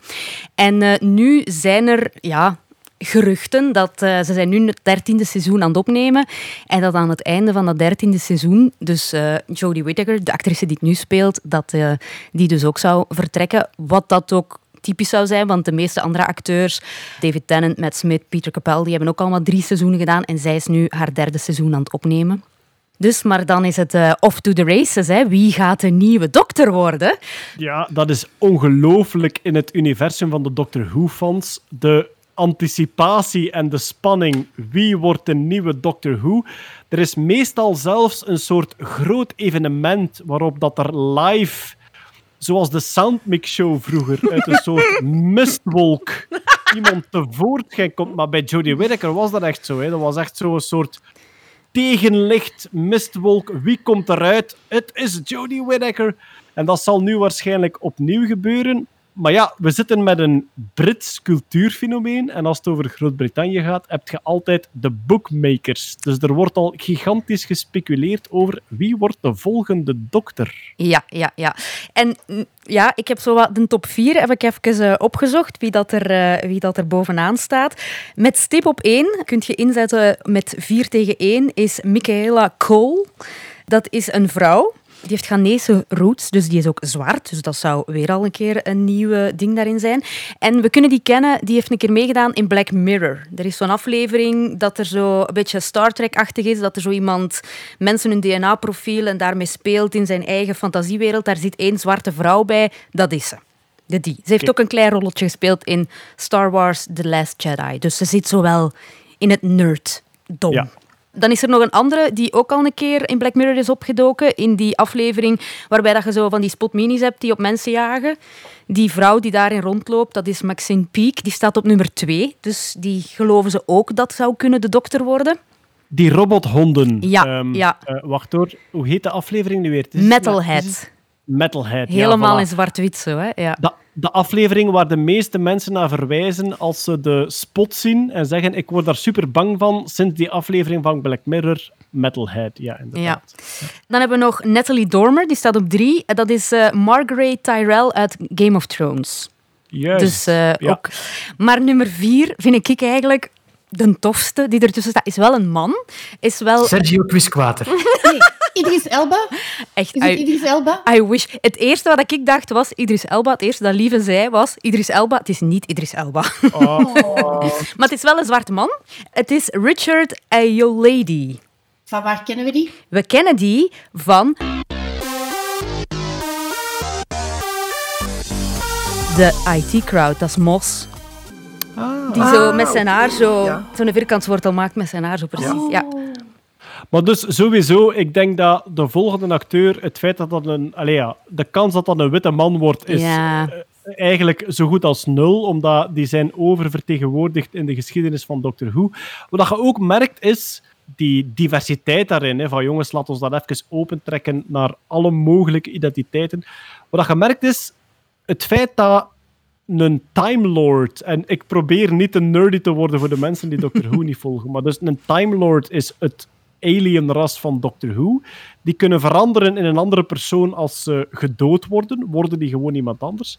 Het feit dat een Time Lord van een man naar een vrouw kan veranderen, is al geïnstalleerd in Doctor Who, ik denk twee jaar voordat Jodie Whittaker de dokter werd. Ja.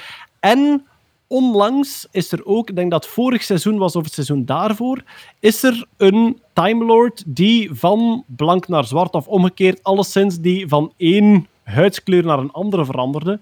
Daar was ook een precedent van. Dus meestal planten ze dat soort dingen wel op voorhand in. River Song trouwens- was eerst zwart. Ah, is echt? Ja, ja, ja, Ah, ja. voilà. Maar dat, dat is trouwens een soort constante in een beetje scenario-theorie. Ik heb dat zelf ook geleerd tijdens een online workshop.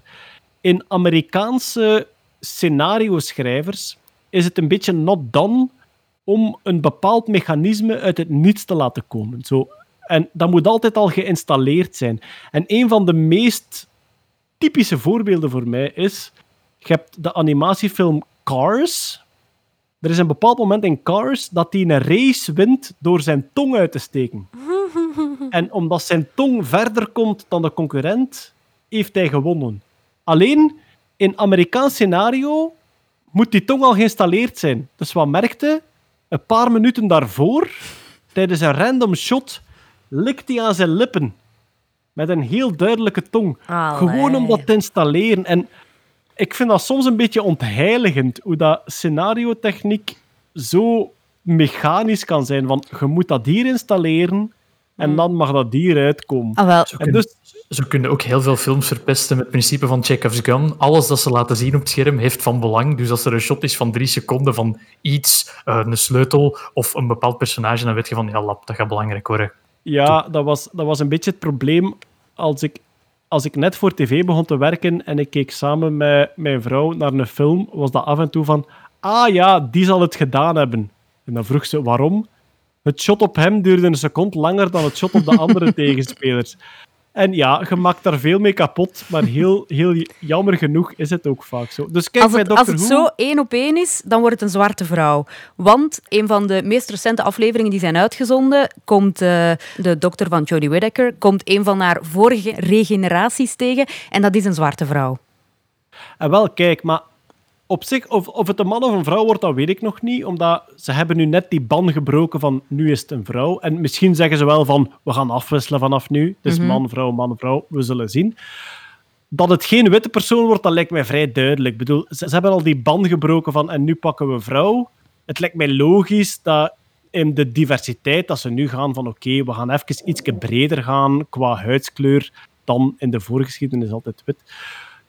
Nu, Els, we waren er daarnet al over bezig. Wat dat voor mij ook een hele coole dokter zou zijn, is Eddie Izzard. Ja. Ehm, maar Dat ja, zou, die zou ook zo goed passen in het universum van Doctor Who, waar dat genderfluiditeit heel normaal is.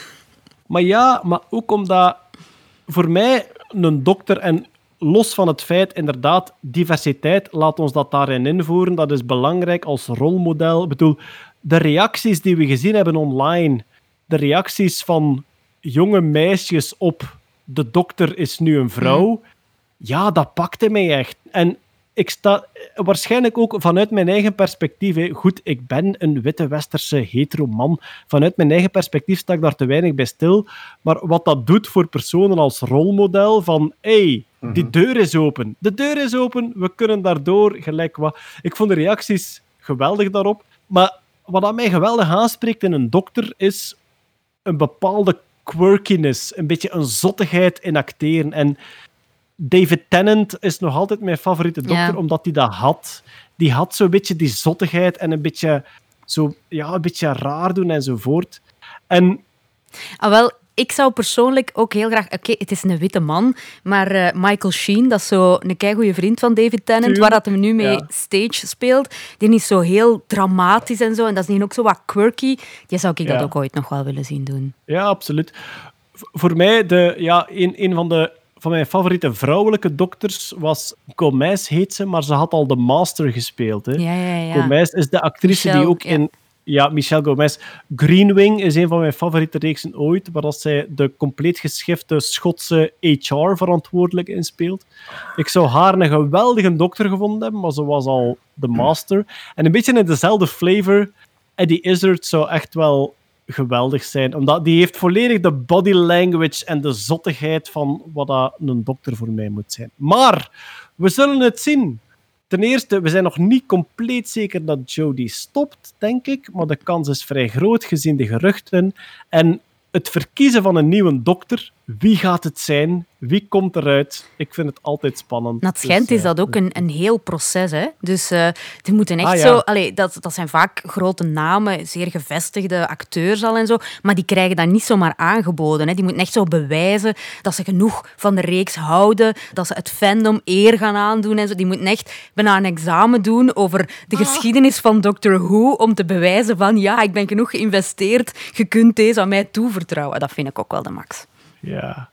Ik heb het ooit aan, aan Xander, Xander de Rijke, heb ik het ooit gevraagd. En, en Xander zijn podcast in Mosselen om half twee deden ze vaak dilemma's. hè. Wat kiesde? Zo typisch dilemma's. Twee dingen die heel ambetant zijn. Wat ga ik kiezen? En ik heb hem ooit gevraagd. Xander heeft een immense collectie merch. Dus die heeft heel veel poppetjes, gadgets van, van allerlei reeksen waar hij fan van is. Ja, immens veel van Jurassic Park sowieso en allerlei andere. En ik heb hem ooit gevraagd: stel nu dat je een bijrol krijgt in Doctor Who, maar je moet al je merch verbranden. en die zei vrij snel ja, hij zou het doen. En ik heb een beetje hetzelfde gevoel. Zo gewoon deel zijn van Ja. de Doctor Who-kanon. Zo even een klein bijrolletje spelen in Doctor Who. Ik zou er toch ook veel voor over hebben, denk ik. Ja, sowieso. Ja, als ze Goed. mij vragen voor een bijrolletje in Star Trek, dan steek ik mijn eigen appartement in brand. Ja, zo Zo- zou ik nu toch niet willen gaan. Maar zo zien we toch hoe ver dat fandom ons Ja. soms kan drijven. Hè. Het, is eigenlijk, ja, het is eigenlijk soms zot, maar ja, ik begrijp het op een manier volkomen. Ik zit al in de Nerdland podcast, ik moet ergens anders zijn. Mocht ik het baasje kunnen worden van Poncho, Jeroen, ik zou misschien wel mijn eigen appartement in brand steken. Ja, wie weet, ja. Oké, we gaan verder, want we hebben nog een paar dingetjes staan. Niet zoveel, maar we gaan ze toch afwerken. Jeroen, er was Ja. een soort wetenschapsnieuwsje uit de paleontologie. Zeer veel mensen op Twitter hebben gezegd... Jeroen, dit moet jij doen in de Nerdland podcast. Waar ging het over? Wel, De voorbije maand is in de paleontologie de allerbeste, de best bewaarde dinosauruskont ooit ontdekt. het is een extreem goed bewaard poepgaatje, lieve, dat kan ik je nu al zeggen. Titel van je sekstape, Jeroen. Het, eh, het is een, een, een goed bewaard poepgaatje. Allee, ja, het is niet alleen een poepgaatje, het is een poep, urine, seks en eierenleggen gaatje van de Psittacosaurus. Dat is een soort van labrador-grote-achtige dinosaurus, familie van de Triceratops, want die heeft een hoorn op zijn eh, voorkant staan en een borstelstaart is ook eh, een van zijn eigenschappen. Hebben we het hier, hebben we het hier zowaar over een cloaca, Jeroen? We hebben het over een, een, een cloaca, inderdaad. Het is geen gewoon poepgaatje. Want deze dinosaurus die in het krijt leefde, 145 tot 65 miljoen jaar geleden, die gebruikte zijn, zijn gaatje eh, voor, voor poep, urine, voor seks en voor eieren leggen. Dus een multifunctioneel gaatje. De Nou. cloaca is eigenlijk de holte die achter het openingske ligt. eh, om het helemaal juist te doen. En cloaca komt van het Romeinse, Peter. Riool. Ah, voilà, kijk. Dus Dat is, eh, beetje- dat is flatterend voor de vogels en de reptielen. Ja. beetje beledigend voor de dino, maar goed.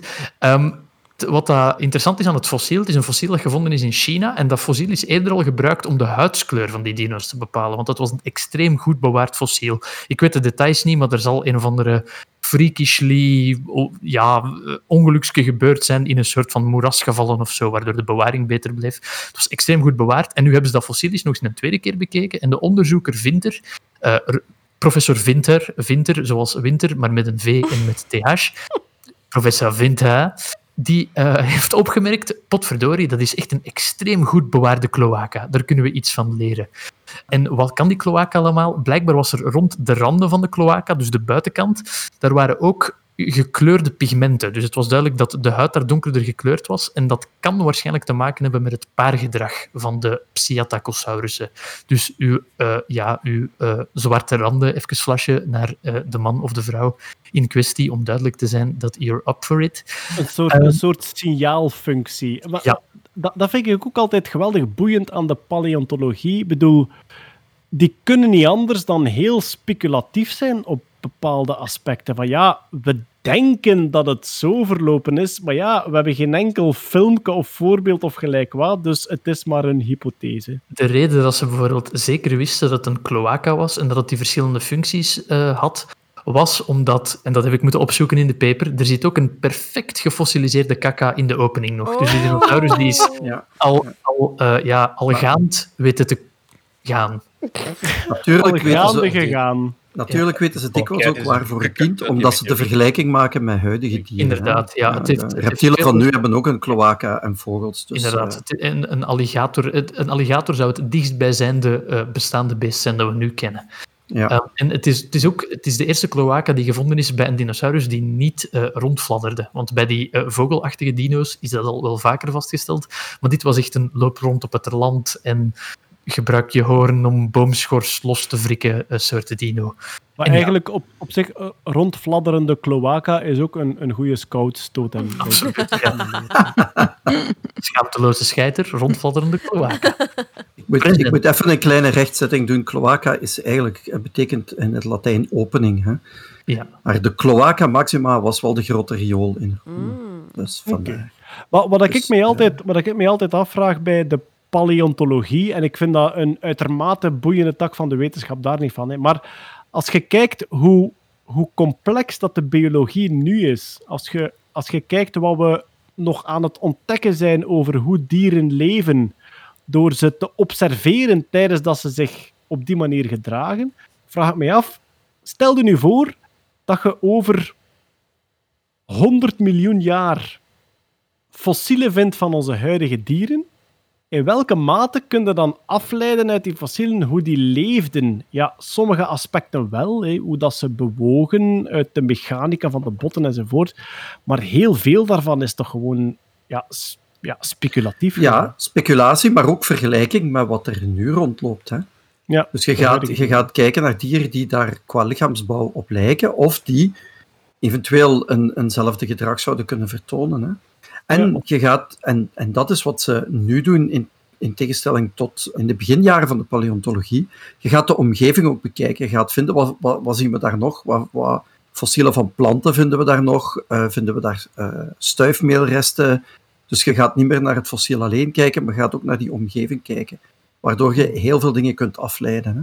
En je hebt bepaalde freaky fossielen ook, zoals ik het noem, die gewoon door omstandigheden extreem goed bewaard zijn. Hè? Die Ja, kool- ja, ja. dat ze langs gevonden hebben, of die hele, hele, hele, hele, hele oude wolf. Ja, Ja. door een samenloop van omstandigheden, door een soort van freak accident, kan het zijn dat uw fossiel veel beter bewaard is dan, Ja. dan een uh, Ja. vergelijkbaar Ja. fossiel. Zoals er ooit een, een, eh, een paar jaar terug een dinosaurusstaartje in amber gevonden is, waar, Ja. waar pluimen op Waar stonden. pluimen op zaten. Ja. En de, de ijsman, hè, uh, Utsi. in, Utsi. eh, Utsi, ja, ja, ja. We zijn naar, de mu- naar dat museum geweest en dat was een beetje vergane glorie. Wij, wij ook, maar ik was nog Wat- jong. Ja, wat blijkt, je kunt geen heel pretpark opbouwen. ja. Zeker omdat uiteindelijk iedereen denkt van op het einde gaan we die kunnen zien. Vergeet het, hè, die ligt in een universiteit. Hè. Nee, nee, nee. nee. In de frigo. Ongelooflijk. Uiteindelijk een pretpark opbouwen rond een veenlijk. Bobby Schoepen heeft het ook geprobeerd. Dat is niet gelukt. Maar het nieuws van de voorbije maand was dat de allerbest bewaarde dinosaurus kont, het dinosaurus anus, gevonden is de voorbije maand en dat we daar van alles uit leren. Ik vrees dat we toch een beetje bij de lichaamsopeningen van diersoorten gaan blijven. Meer bepaald, we gaan naar de mens. Er is net een nieuw jaar verstreken. Het jaar 2020 is voorbij. Er verschijnen zeer veel lijstjes over 2020. Zoals wie was de best beluisterde podcast op Spotify in België? Dat waren wij. Los daarvan, ehm, er verschijnen zeer veel lijstjes over het voorbije jaar. En één daarvan, Els, ik ga zelfs niet vragen hoe jij daar eigenlijk op terechtkomt. Maar eentje daarvan heb jij ons gemeld. Namelijk in de medische wereld wordt er blijkbaar elk jaar een lijstje opgemaakt van. Wat zijn mensen dit jaar precies allemaal kwijtgeraakt in hun lichaamsopeningen? Ja. Ik heb het lijstje gezien. Het ging over het oor. Het ging over de neus. Uiteraard gaat onze interesse iets zuidelijker van het menselijk lichaam. Wat is er allemaal verloren geraakt dit jaar in het poepenol, in de vagijn en in de piemeldoris? Ja, blijkbaar. Het is een, eh, een Amerikaans lijstje wel. Eh, blijkbaar is er in Amerika een eh, vrij te checken online database, de US Customer Product Safety Commission's Database of Emergency Room Visits. Dat is dus eigenlijk gewoon allemaal consumentenproducten waar dat accidenten mee gebeuren, die op spoed terechtkomen. Die worden in een lijstje opgelijst om te zien wat dat er te gevaarlijk is om eigenlijk aan de mensen te verkopen.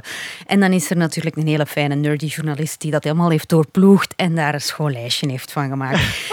Ja, en heeft daar eigenlijk twee prachtige artikels uit weten te distilleren. Het eerste is dus What did we get stuck in our rectums last year? Maar het andere vind ik zeker even interessant. What horrible things did we do to our penises last year? Dus ik zou daar even willen mee beginnen. Kleine bloemlezing. Dus eh, qua penisverhalen moet ik zeggen dat het mij vooral verbaasde hoeveel mannen dat er proberen om een BB-gun of een alarmpistool in hun onderbroek te steken. Allee, Maar ik moet even... We hebben het over dingen die vastgeraken in de lichaamsholte. Hebben we het bij de piemel dan over het piesgaatje? waar Nee, nee, nee. nee. Dit, dit ging eventjes over what horrible things did we do to our penises. Dus in Ah, het algemeen. algemeen. Dus niet per se Ja. er, erin jammen. Ja, Al, al zijn die verhalen er ook. Hè. Maar dus ja, BB-guns, alarmpistolen. Allee, ik denk dan, als dat... Dat is toch gevoelig? Daar stikt er toch niks bij dat kan afgaan, denk ik. Ja, maar ja, blijkbaar wel. Enfin, er, is, er is mij ooit verteld, we zijn met 7 miljard mensen, of misschien wel met 8 miljard, ik ben de tel kwijt. We zijn met 7 miljard mensen op deze aarde. We hebben zo goed als allemaal een seksuele drang. Alles wordt wel een keer geprobeerd. Er zijn ook blijkbaar heel veel mensen, allez, mannen dan, die eh, heel raar vallen. Heel wat dingen met een gat erin, die dan blijkbaar bovenop penissen vallen, of penissen die daar dan in vallen, op een of andere vreemde manier. Van stofzuigerbuizen tot toiletrolhouders, tot zelfs van die kleine hondjes, gelijk dat de Queen heeft, een corgi. Dat mondje, daar kunnen dus blijkbaar ook in vallen. Tot de, tot de buurvrouw of een collega op het werk. Enfin, van alles. Maar dat is...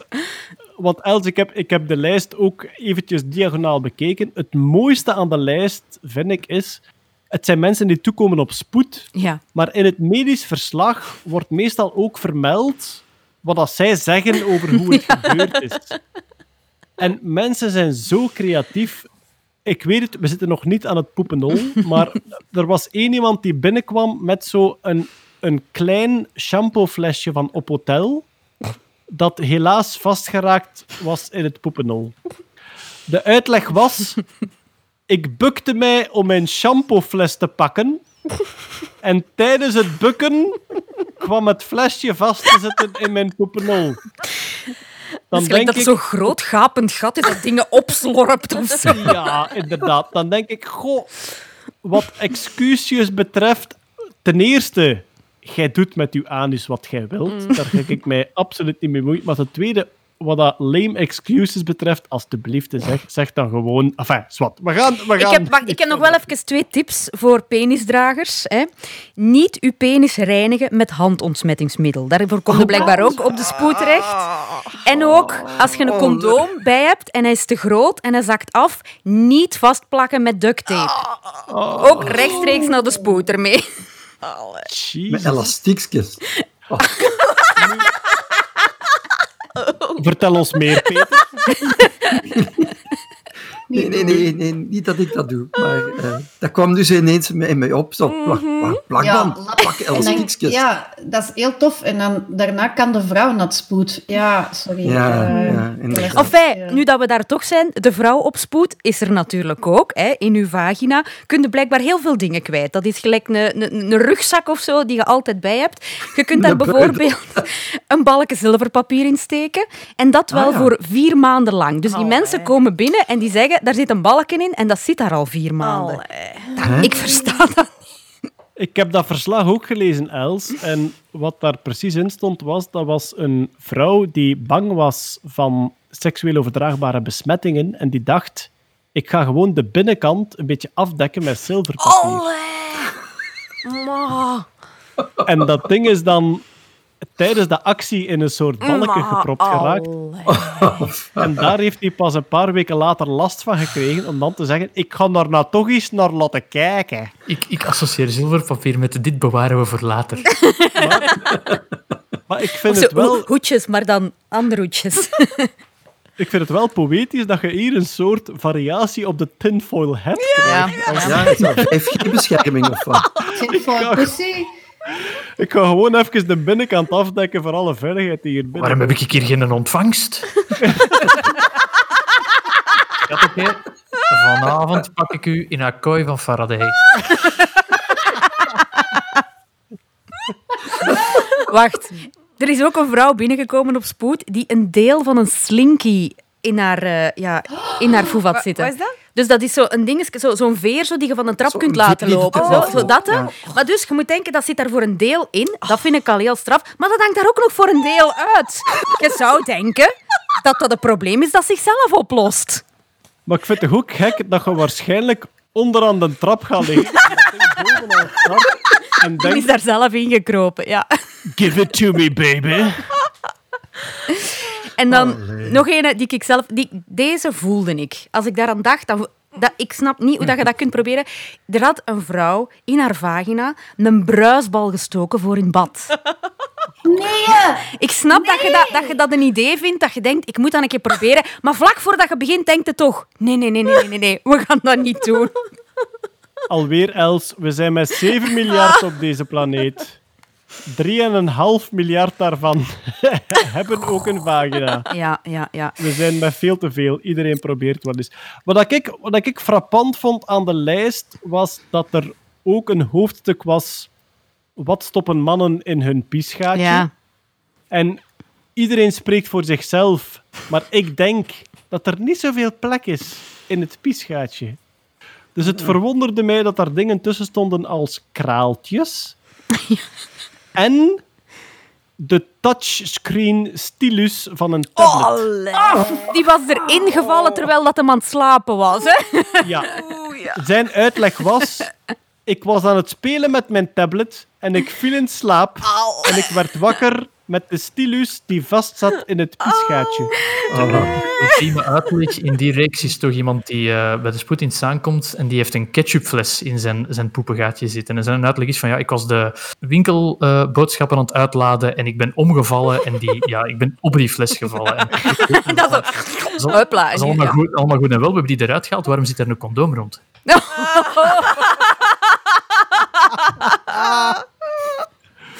Ja. is er, ja, ja. Nu, we zijn bij het poepengaatje. Wat ik ook een hele goeie vond, was een vrouw die, zei, die was binnengekomen en die zei, ik was dronken en eh, ik ben niet zeker of ik mijn anaalkralen gebruikt heb of niet, maar ik kan ze thuis nergens meer vinden. En volgens mij zitten ze daar ergens van binnen.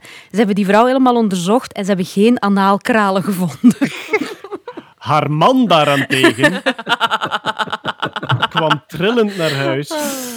Nu, wij hebben onbegrijpelijkerwijze een focus op de lichaamsopeningen die onder de gordel zitten. Ehm, er waren ook dingen in het oor of in de neus. Dat zijn vaak kinderen. Ja. Batterijen zijn heel gevaarlijk trouwens. Hè. Een knoopbatterij die in uw neus geraakt is heel gevaarlijk. Er waren ook kinderen bij. Daar zat een prachtige uitleg bij ook altijd van kinderen die snoepjes wilden bewaren voor thuis en de beste plek dat ze dachten was in hun oor. Dus die dan echt zo, ja, die zo, zo eh, eh, ja, een paar tiktakjes in hun oor steken om te bewaren voor thuis. Da- Daarom zijn Twixen altijd met twee.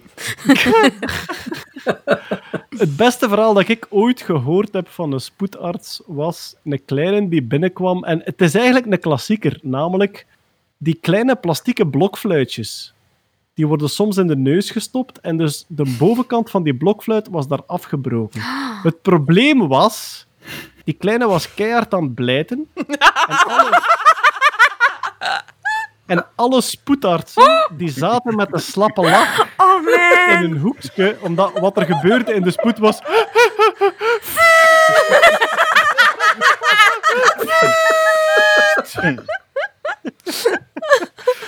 Dus-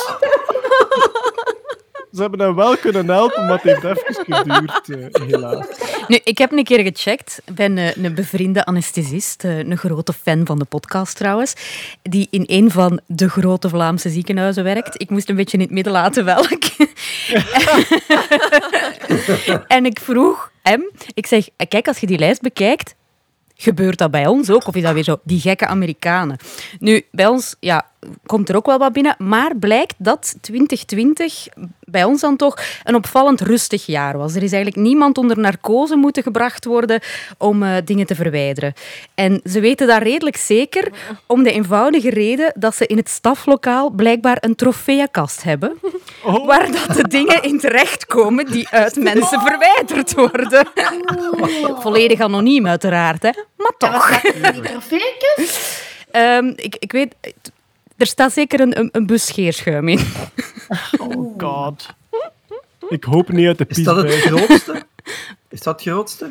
Dat, dat, dat, weet ik niet, dat weet ik niet. Ik heb wel ooit een foto gezien. Ik heb ooit zo'n een, een x-ray gezien, waar, van, dat ik eigenlijk niet weet of dat hem echt was of niet, maar het is wel een verhaal dat vaak terugkomt, waar dan een pot mayonaise in iemand. Ja, ja. Mijn, mijn buurman...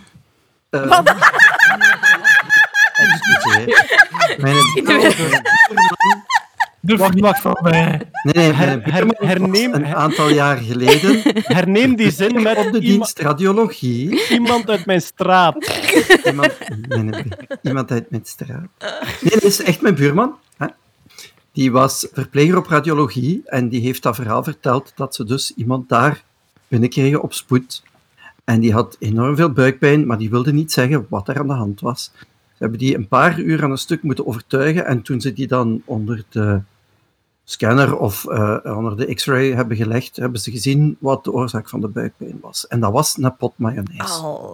Ja, en dat soort van foto's, die worden dus volledig geanonimiseerd en direct doorgestuurd, zo hard als dat ze kunnen. Want die foto... ik, ik, zit op, ik zit zelfs op een uh, Discord van radiologen en, en geneeskundigen. En er is een effectief een apart kanaal mm. voor foreign bodies met Eriksen van wat dat mensen er allemaal in steken. Very entertaining. ja, ja, ja, uiteraard. Het is een genre op zich. Maar dus uh, in de lange lijst van eindejaarslijstjes toch een van onze nieuwe favorieten. Wat zijn mensen het voorbije jaar allemaal verloren in hun lichaamsholtes van top tot teen? Of ook wel, als je zo een belletje van een kattenspeeltje hoort en je weet niet van waar dat komt. zeg, komt, komt dat van haar poes?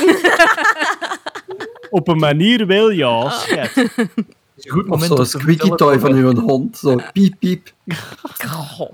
Het is een goed moment om te vertellen dat we bij Nerdland de webshop nog altijd pins verkopen.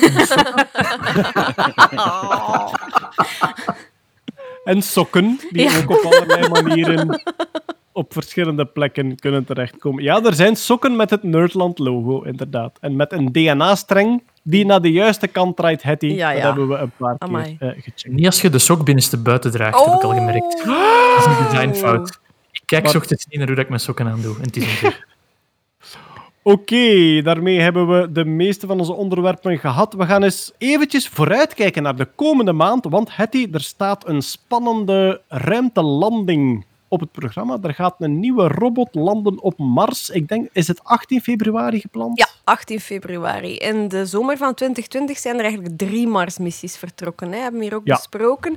Uh, de Verenigde Arabische Emiraten die gaan, die hebben een, een um, orbiter mee. Die gaan in orbit komen 9 februari. De Chinezen die hebben een orbiter, maar ook een landertje met daarin een rover mee. Die gaat in orbit komen 10 februari, dus een dag later. Maar die rover die gaat pas landen in mei. Maar de Verenigde Staten die hebben een lander, een rover en een helikopter mee. En die landing is gepland voor 18 eh, februari om 9.30 uur s'avonds. Er is dan podcastopname, maar uh, misschien moeten we dat verzetten of zo. en dat is een, NASA-missie, ja, denk ik? dat is een, een ja, Verenigde Staten project. Perseverance is de nieuwe rover. Ingenuity is de helikopter. Die gaan daar zoeken naar sporen van leven. Ze gaan ook stenen verzamelen om later terug te brengen naar de aarde. Dat vind ik wel cool. En ze gaan ook zoeken naar mogelijk bewoonbare plaatsen voor microben of zelfs voor mensen. Eh, en het leuke is, ik weet niet of dat een van jullie mee aan boord is, maar een, een, een dik jaar geleden kon je je naam meesturen, kreeg je zo'n boarding pass. Dus ik ben daar mee aan boord, samen met 11 miljoen anderen. Ze hebben mijn naam geëtst in een, siliconen chip. Dus 18 februari land ik En op is- Mars. Is uw naam dan digitaal Nee, of echt Het is vormelijk? Echt vormelijk. En dat vind ik echt cool. Ze hebben in het verleden al echt Super. digitale chips meegestuurd. Maar dit is echt vormelijk op een siliconen chip met een, met een elektronenbeam, met een elektronenstraal is dat echt eh, geëtst, gestenceld in die chip. Dus eh, Hetty Helsmoorto Ja. in Romeinse letters Ja. land op 18 februari op Mars. is er iemand anders mee? Ja, ik ook. Ah, jij ook. Ah ja. Ah. Oef.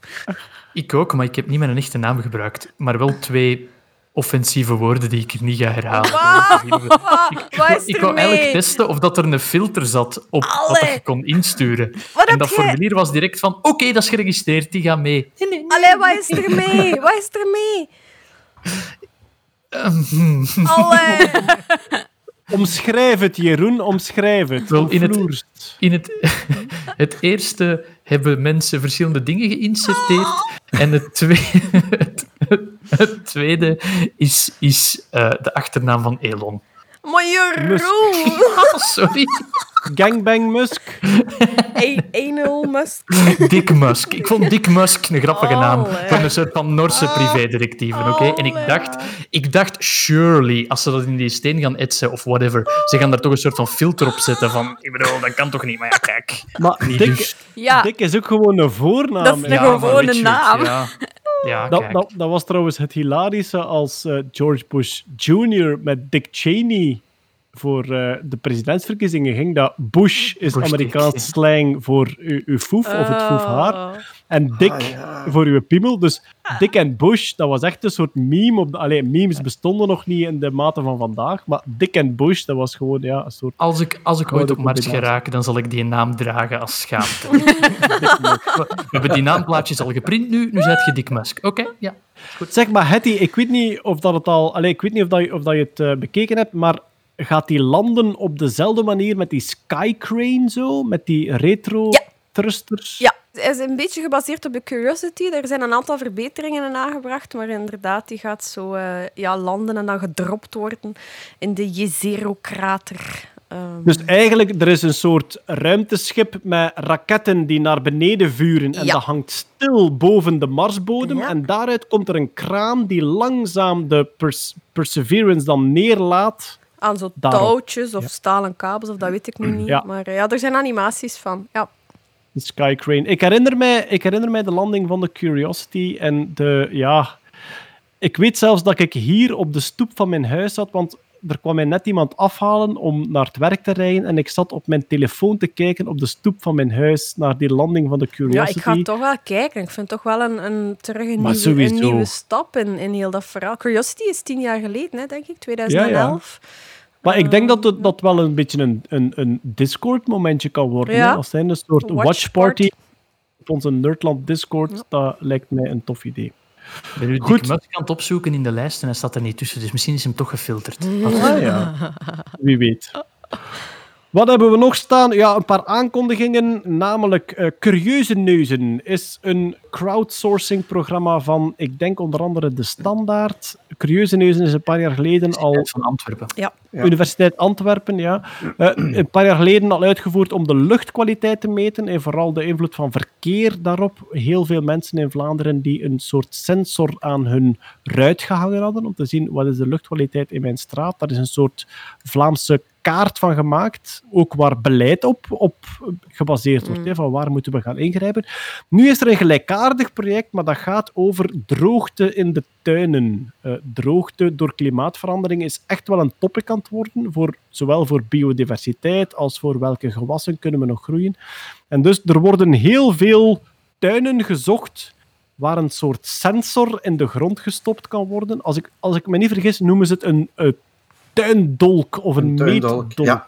Ja. Ja, die wordt in het gras gestopt en die meet dan een beetje het vocht onder de grond. Er zijn Ja, een paar dat- regels dat je je gras niet mocht afrijden en zo, denk ik ook. Hè? Je mag het wel Eh, afrijden, ja, maar jawel, je mocht het wel afrijden, maar je mocht geen robot hebben. Hè? Ah ja. Je mag geen tuinrobot rijden in de buurt. ja, onze oproep gaat er een beetje om. De onderzoekers zoeken op dit moment zoveel mogelijk meetpunten. 5000 moeten ze er hebben. Hè? 5000 meetpunten, maar, Ja. en dat vind ik daar ook geweldig boeiend aan, je hebt ook een stuk wetenschappelijke methode. Als zijnde, je wilt die meetpunten zo divers mogelijk verspreiden, qua locatie, qua soort tuin, qua grootte van tuin enzovoort.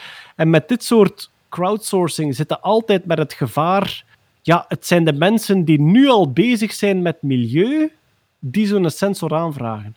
Dus de oproep is, zoveel mogelijk mensen die zich kandidaat stellen, zodanig dat de onderzoekers uit een zo groot mogelijke groep kunnen kiezen om Mhm. te zorgen dat hun meetpunten niet gebiased zijn. En hoe stel je je ehm, kandidaat? Curieuze neuzen in de tuin naar de website gaan. Oké. Ja. Veel website van de standaard geraakt je er ook. Dus curieuzeneuzen.be of de website van de standaard of ja, onze show notes op Ja, curieuzeneuzen.nerdland.be. Ah, ja, voilà. Via onze show notes van waar vind ik die meetpunten.nerdland.be. Komt je erop terecht. En daar kunt je gewoon je eigen tuin kandidaat stellen. Ik zou zeggen, Ja. hoe meer mensen dat, dat doen, hoe Ik beter. heb, ik heb mij al geregistreerd. Je moet een aantal vragen beantwoorden over het type tuin, uw MAI-regime en, en waar dat je die wilt plaatsen. Eh, In mijn regime. Niet. Mijn MAI-regime, ja. Of je dat met, Nooit. daar staat zelfs een zijs bij, of je dat afdoet met de zijs. Ah, ik doe mijn gas af mijn zijs. Ah, wel, Allee, ja. één keer per jaar dan, hè. Ja, ja. Ja. Ja. Goed, eh, we gaan daar ook, want we- zijn het vergeten, deze podcast, maar dit is geen sponsor. Hè? Dus er is geen sponsor, er is Nee. geen vraag om dit te vernoemen. We zeggen het gewoon omdat het een crowdsourcing project is, waar dat we echt wel eh, een goede zaak vinden. Dus hoe meer mensen dat er zich kandidaat stellen voor Curieuze Neuzen, hoe beter. En hopelijk kunnen we dan over een jaar of twee jaar ook de resultaten meedelen. Wat ik ook kan melden is dat er een nieuwe editie komt van het Artificial Intelligent Songfestival. Het AI Songfestival, waar we vorig jaar van genoten hebben met, hoe heet het nu, eh, ook nu weer? Ehm, Australië? eh, Welcome the World of... Elke keer dat ik het hoor, zit ik er heel lang mee in mijn hoofd. Ja. Ja. dus de, de Australische, Australische Beautiful winnaar... the world. Beautiful the World, kijk eens. De Australische winnaar van het allereerste AI Songfestival vorig jaar, dat ik met veel plezier heb mogen presenteren in Nederland. Ja, het Songfestival gaat alweer door in Nederland, wat logisch is, want vorig jaar was het afgelast door de coronats. Ik heb bericht gekregen van het AI Songfestival, namelijk, zij willen daarmee doorgaan en dat elk jaar opnieuw doen. Het Eurovisie Songfestival heeft gezegd, wij doen niet meer mee, maar doe maar. Mm. Dus vanaf nu is het AI Songfestival een soort onafhankelijk iets van onderzoekers en nerds enzovoort die daar gewoon mee willen doorgaan. Maar zij zoeken uiteraard weer teams uit zoveel mogelijk landen. Vorig jaar hadden we al twee Belgische teams. Dus iedereen die denkt van ik zit in AI, ik kan daar wel iets mee doen, in België of in Nederland, zoek gewoon een team samen, zoek de regels op van het AI Songfestival en stel uw kandidaat. Er is mij deze maand gemeld dat ze het opnieuw gaan doen. Zoek het op via Google. Wij gaan u de komende maanden sowieso op de hoogte houden als er officiële deelnemingsformulieren zijn. Maar ik hoop dat het weer een even zotte editie wordt als vorig jaar AI Songfestival. Bon, daarmee zijn we er bijna door. Hebben we eigenlijk nog maar één ding te melden en dat is onze sponsor van deze maand. Zoals elke keer, we hebben het al vaak gemeld, zoeken wij een sponsor waar wij een bepaalde affiniteit mee voelen.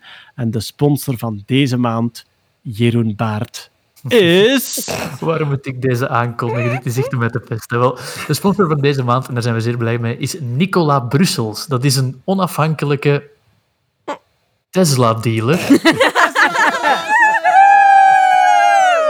Ik ga eerlijk zijn, die hebben ons gecontacteerd. Het zijn alle twee enorme Nerdland podcast-fans, dus dat zijn verzachtende omstandigheden.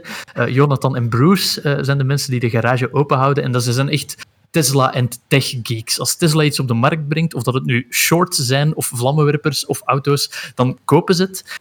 En eh, ze hebben een garage in Londerzeel. nicolabrussels.be met een streepje tussen is hun website. En ja, die zitten stevig in Kamp Musk. Dat is alles dat ik erover kan zeggen. Je kunt daar van alles bezichtigen in die garage. In, als de coronatijden ooit voorbij gaan. Ze hebben daar een vlammenwerper, een eerste generatie Tesla Roadster. Ze hebben En ik wist niet dat het bestond. Kleine Tesla-auto's voor kinderen. Dat is een bedrijf Oh, dat ja. maakt- Ik heb ze ook gezien. Lieve, zegt me niet dat je daar uw VTM Nee, ik heb er nog geen. Nu, ik moet zeggen, het is geen Tesla-garage die in eigendom van Tesla is. Het is een onafhankelijke Tesla-dealer. Dus zij verkopen tweedehands Tesla's en ook nieuwe Tesla's en recente Tesla's die je daar kunt kopen. Ik heb die lijst bekeken. Ze hebben redelijk veel in stok. En ook materiaal om je Tesla te pimpen. Je kunt een nieuw stuurwiel kopen. Je kunt vooral veel stickering en wrapping. Hè. Dus de Tesla Model 3 bijvoorbeeld komt maar uit in een zeer beperkt aantal kleuren. Net om dat efficiënt en betaalbaar te houden. En dus bij Nicola Brussels kun je dan zeggen: Oké, ik heb hem gekocht in die kleur, maar ik wil stickers daarover in een compleet andere kleur. Ik denk Kisseltomaat. zelfs ik denk zelfs dat je bij Nicola Brussels een Tesla spoiler kunt kopen. Dat je een spoiler op je auto kunt laten zetten. Maar als je helemaal een geek slash Johnny wilt zijn. Ik wil een Tesla-spoiler op mijn caddy. En dan misschien- ook, en dan ook een, een, een bumpersticker met spoiler alert. Misschien niet onbelangrijk gezien de, de zonnepanelen-miserie hier in België. Ze zijn de laatste tijd ook bezig met laadpalen te plaatsen en van die Tesla Powerwalls, wat dat hier ook aan, aan Oh, cool. ja. ja, zo, ja, een, een grote batterij in uw huis om uw opgewekte elektriciteit bij te houden. Dat kan wel eens een dingetje worden zo in de toekomst. Dus eh, zich- daar zijn ze ook mee bezig. Op zich is dat wel cool, zo het feit dat inderdaad de meest efficiënte manier om zonnepanelen te gebruiken is dat je altijd je energie gebruikt als ze opgewekt wordt lokaal. Dan heb je minder verlies, heb je minder dingen die je op het net moet zetten. En zo die, die smart laadpalen, die, die zijn nu ook ja, steeds meer staan die een beetje in de stellingen om die verkocht te krijgen. Een smart laadpaal waar je zegt van ik parkeer mijn auto ik moet eigenlijk pas over twee dagen opnieuw rijden. Kun je even kijken, vanaf dat mijn zonnepanelen elektriek opwekken, moet je mij opladen en anders moet je een beetje wachten. Of dat uitbufferen met huisbatterijen, dat, ja, dat, staat steeds, allee, dat wordt steeds belangrijker om de energie die je lokaal opwekt ook lokaal op te slaan of te gebruiken. Iets voor de toekomst. Yes. Belangrijke vraag. Kunnen we die flamethrower, als we daar naartoe gaan, en allee, we mogen weer, kunnen we die flamethrower een keer testen? Ik ga dat vragen. Ik vind dat zelfs nu. Nog, bel- nog belangrijkere vraag. Als ik limoenen meeneem, kan ik daar dan te- te- te- tequila? Eh, ik ben, zonder dat ik het wist, al een paar keer langs Nicola Brussels gepasseerd, want daar ligt een tv-studio van Studio 100 vlakbij. Dus ik ben al een paar keer gaan filmen. En dan reed ik met auto naar huis en ik kwam langs Nicola Brussels en ik dacht van, tja, zouden dat nu die zijn? Maar dat is, het is vlakbij de A12, denk ik, in Londerzeel, dat je daar terecht kunt. En inderdaad, los van het feit dat zij heel veel Tesla-auto-pimping-producten en dus tweedehands of nieuwe Tesla's aanbieden, het zijn gewoon enorme Elon Musk fanboys. Met als gevolg dat zij al die zotte producten, zoals de flamethrower en ook de short shorts. Ze hebben een tijdje Ja. terug hebben ze zo short pants uitgebracht om de shorters van op de beurs te pesten. Ik denk waarschijnlijk ook de Musk Tequila. Het is bijna een soort museum van alle zotte Musk-producten en Boring Company-producten. Dus als je het krokusverlof een keer iets wil doen met de kinderen, eh. Ik hoop, dat corona, ik hoop dat corona snel voorbij is, want ik moet af en toe eens wel langs de A12 passeren en ik ga dan toch eens stoppen, denk ik, aan Nicola om daar te gaan Musk-fanboyen en allerlei foto's naar Jeroen te sturen om hem te pesten. Nog een laatste opmerking. Op hun Instagram, Nicola Brussels ook, hebben ze een foto van hun parking en daar staat zo'n klein rood bordje. Falcon 9 parking only. Je mocht daar enkel landen met de Falcon 9 raket. Ik moet zeggen, zelfs als absolute eh, Team Musk-skepsis, dat is objectief grappig. Kudo's aan de en- mensen. Heb je ook gezien aan het zinnetje dat eronder staat? Ah nee, sorry. Ah, violators... Fa- Falcon 9 parking only, violators will be melted. Dat is duidelijk, hè. ja, voilà. nicolabrussels.be met een streepje tussen. Bedankt voor de sponsoring. Eh, ja, ga daar eens kijken. En hoera Team Musk, niet waar Jeroen? Legaal gezien, misschien. Ik wil Team Musk Skepsis nog zien sponsoren eigenlijk. Ja, waar zitten Ja. die? Ja. Alle andere bedrijven. Ik Ik ga ze binnenkort een t-shirt van Team Musk gaan brengen. eh, sowieso, dat kan niet ontbreken in de collectie. Daarmee zijn we aan het einde gekomen van deze februari-aflevering van de Nerdland Maandoverzicht podcast. Ik dank eh, Els Aarts om erbij te zijn. Dag. En aan de juiste knoppen te draaien, uiteraard. Hetty Helsmoordel. Veel plezier. Eh, Jeroen Baart en Poncho. Nee, dankjewel. Eh, Kurt Beheij. Ja, dag. Peter Berks. Dag. En Stefanie Dehene. Bye bye. Dankjewel aan iedereen om te luisteren. Heel graag tot een volgende keer. Dag. Dag. Dag.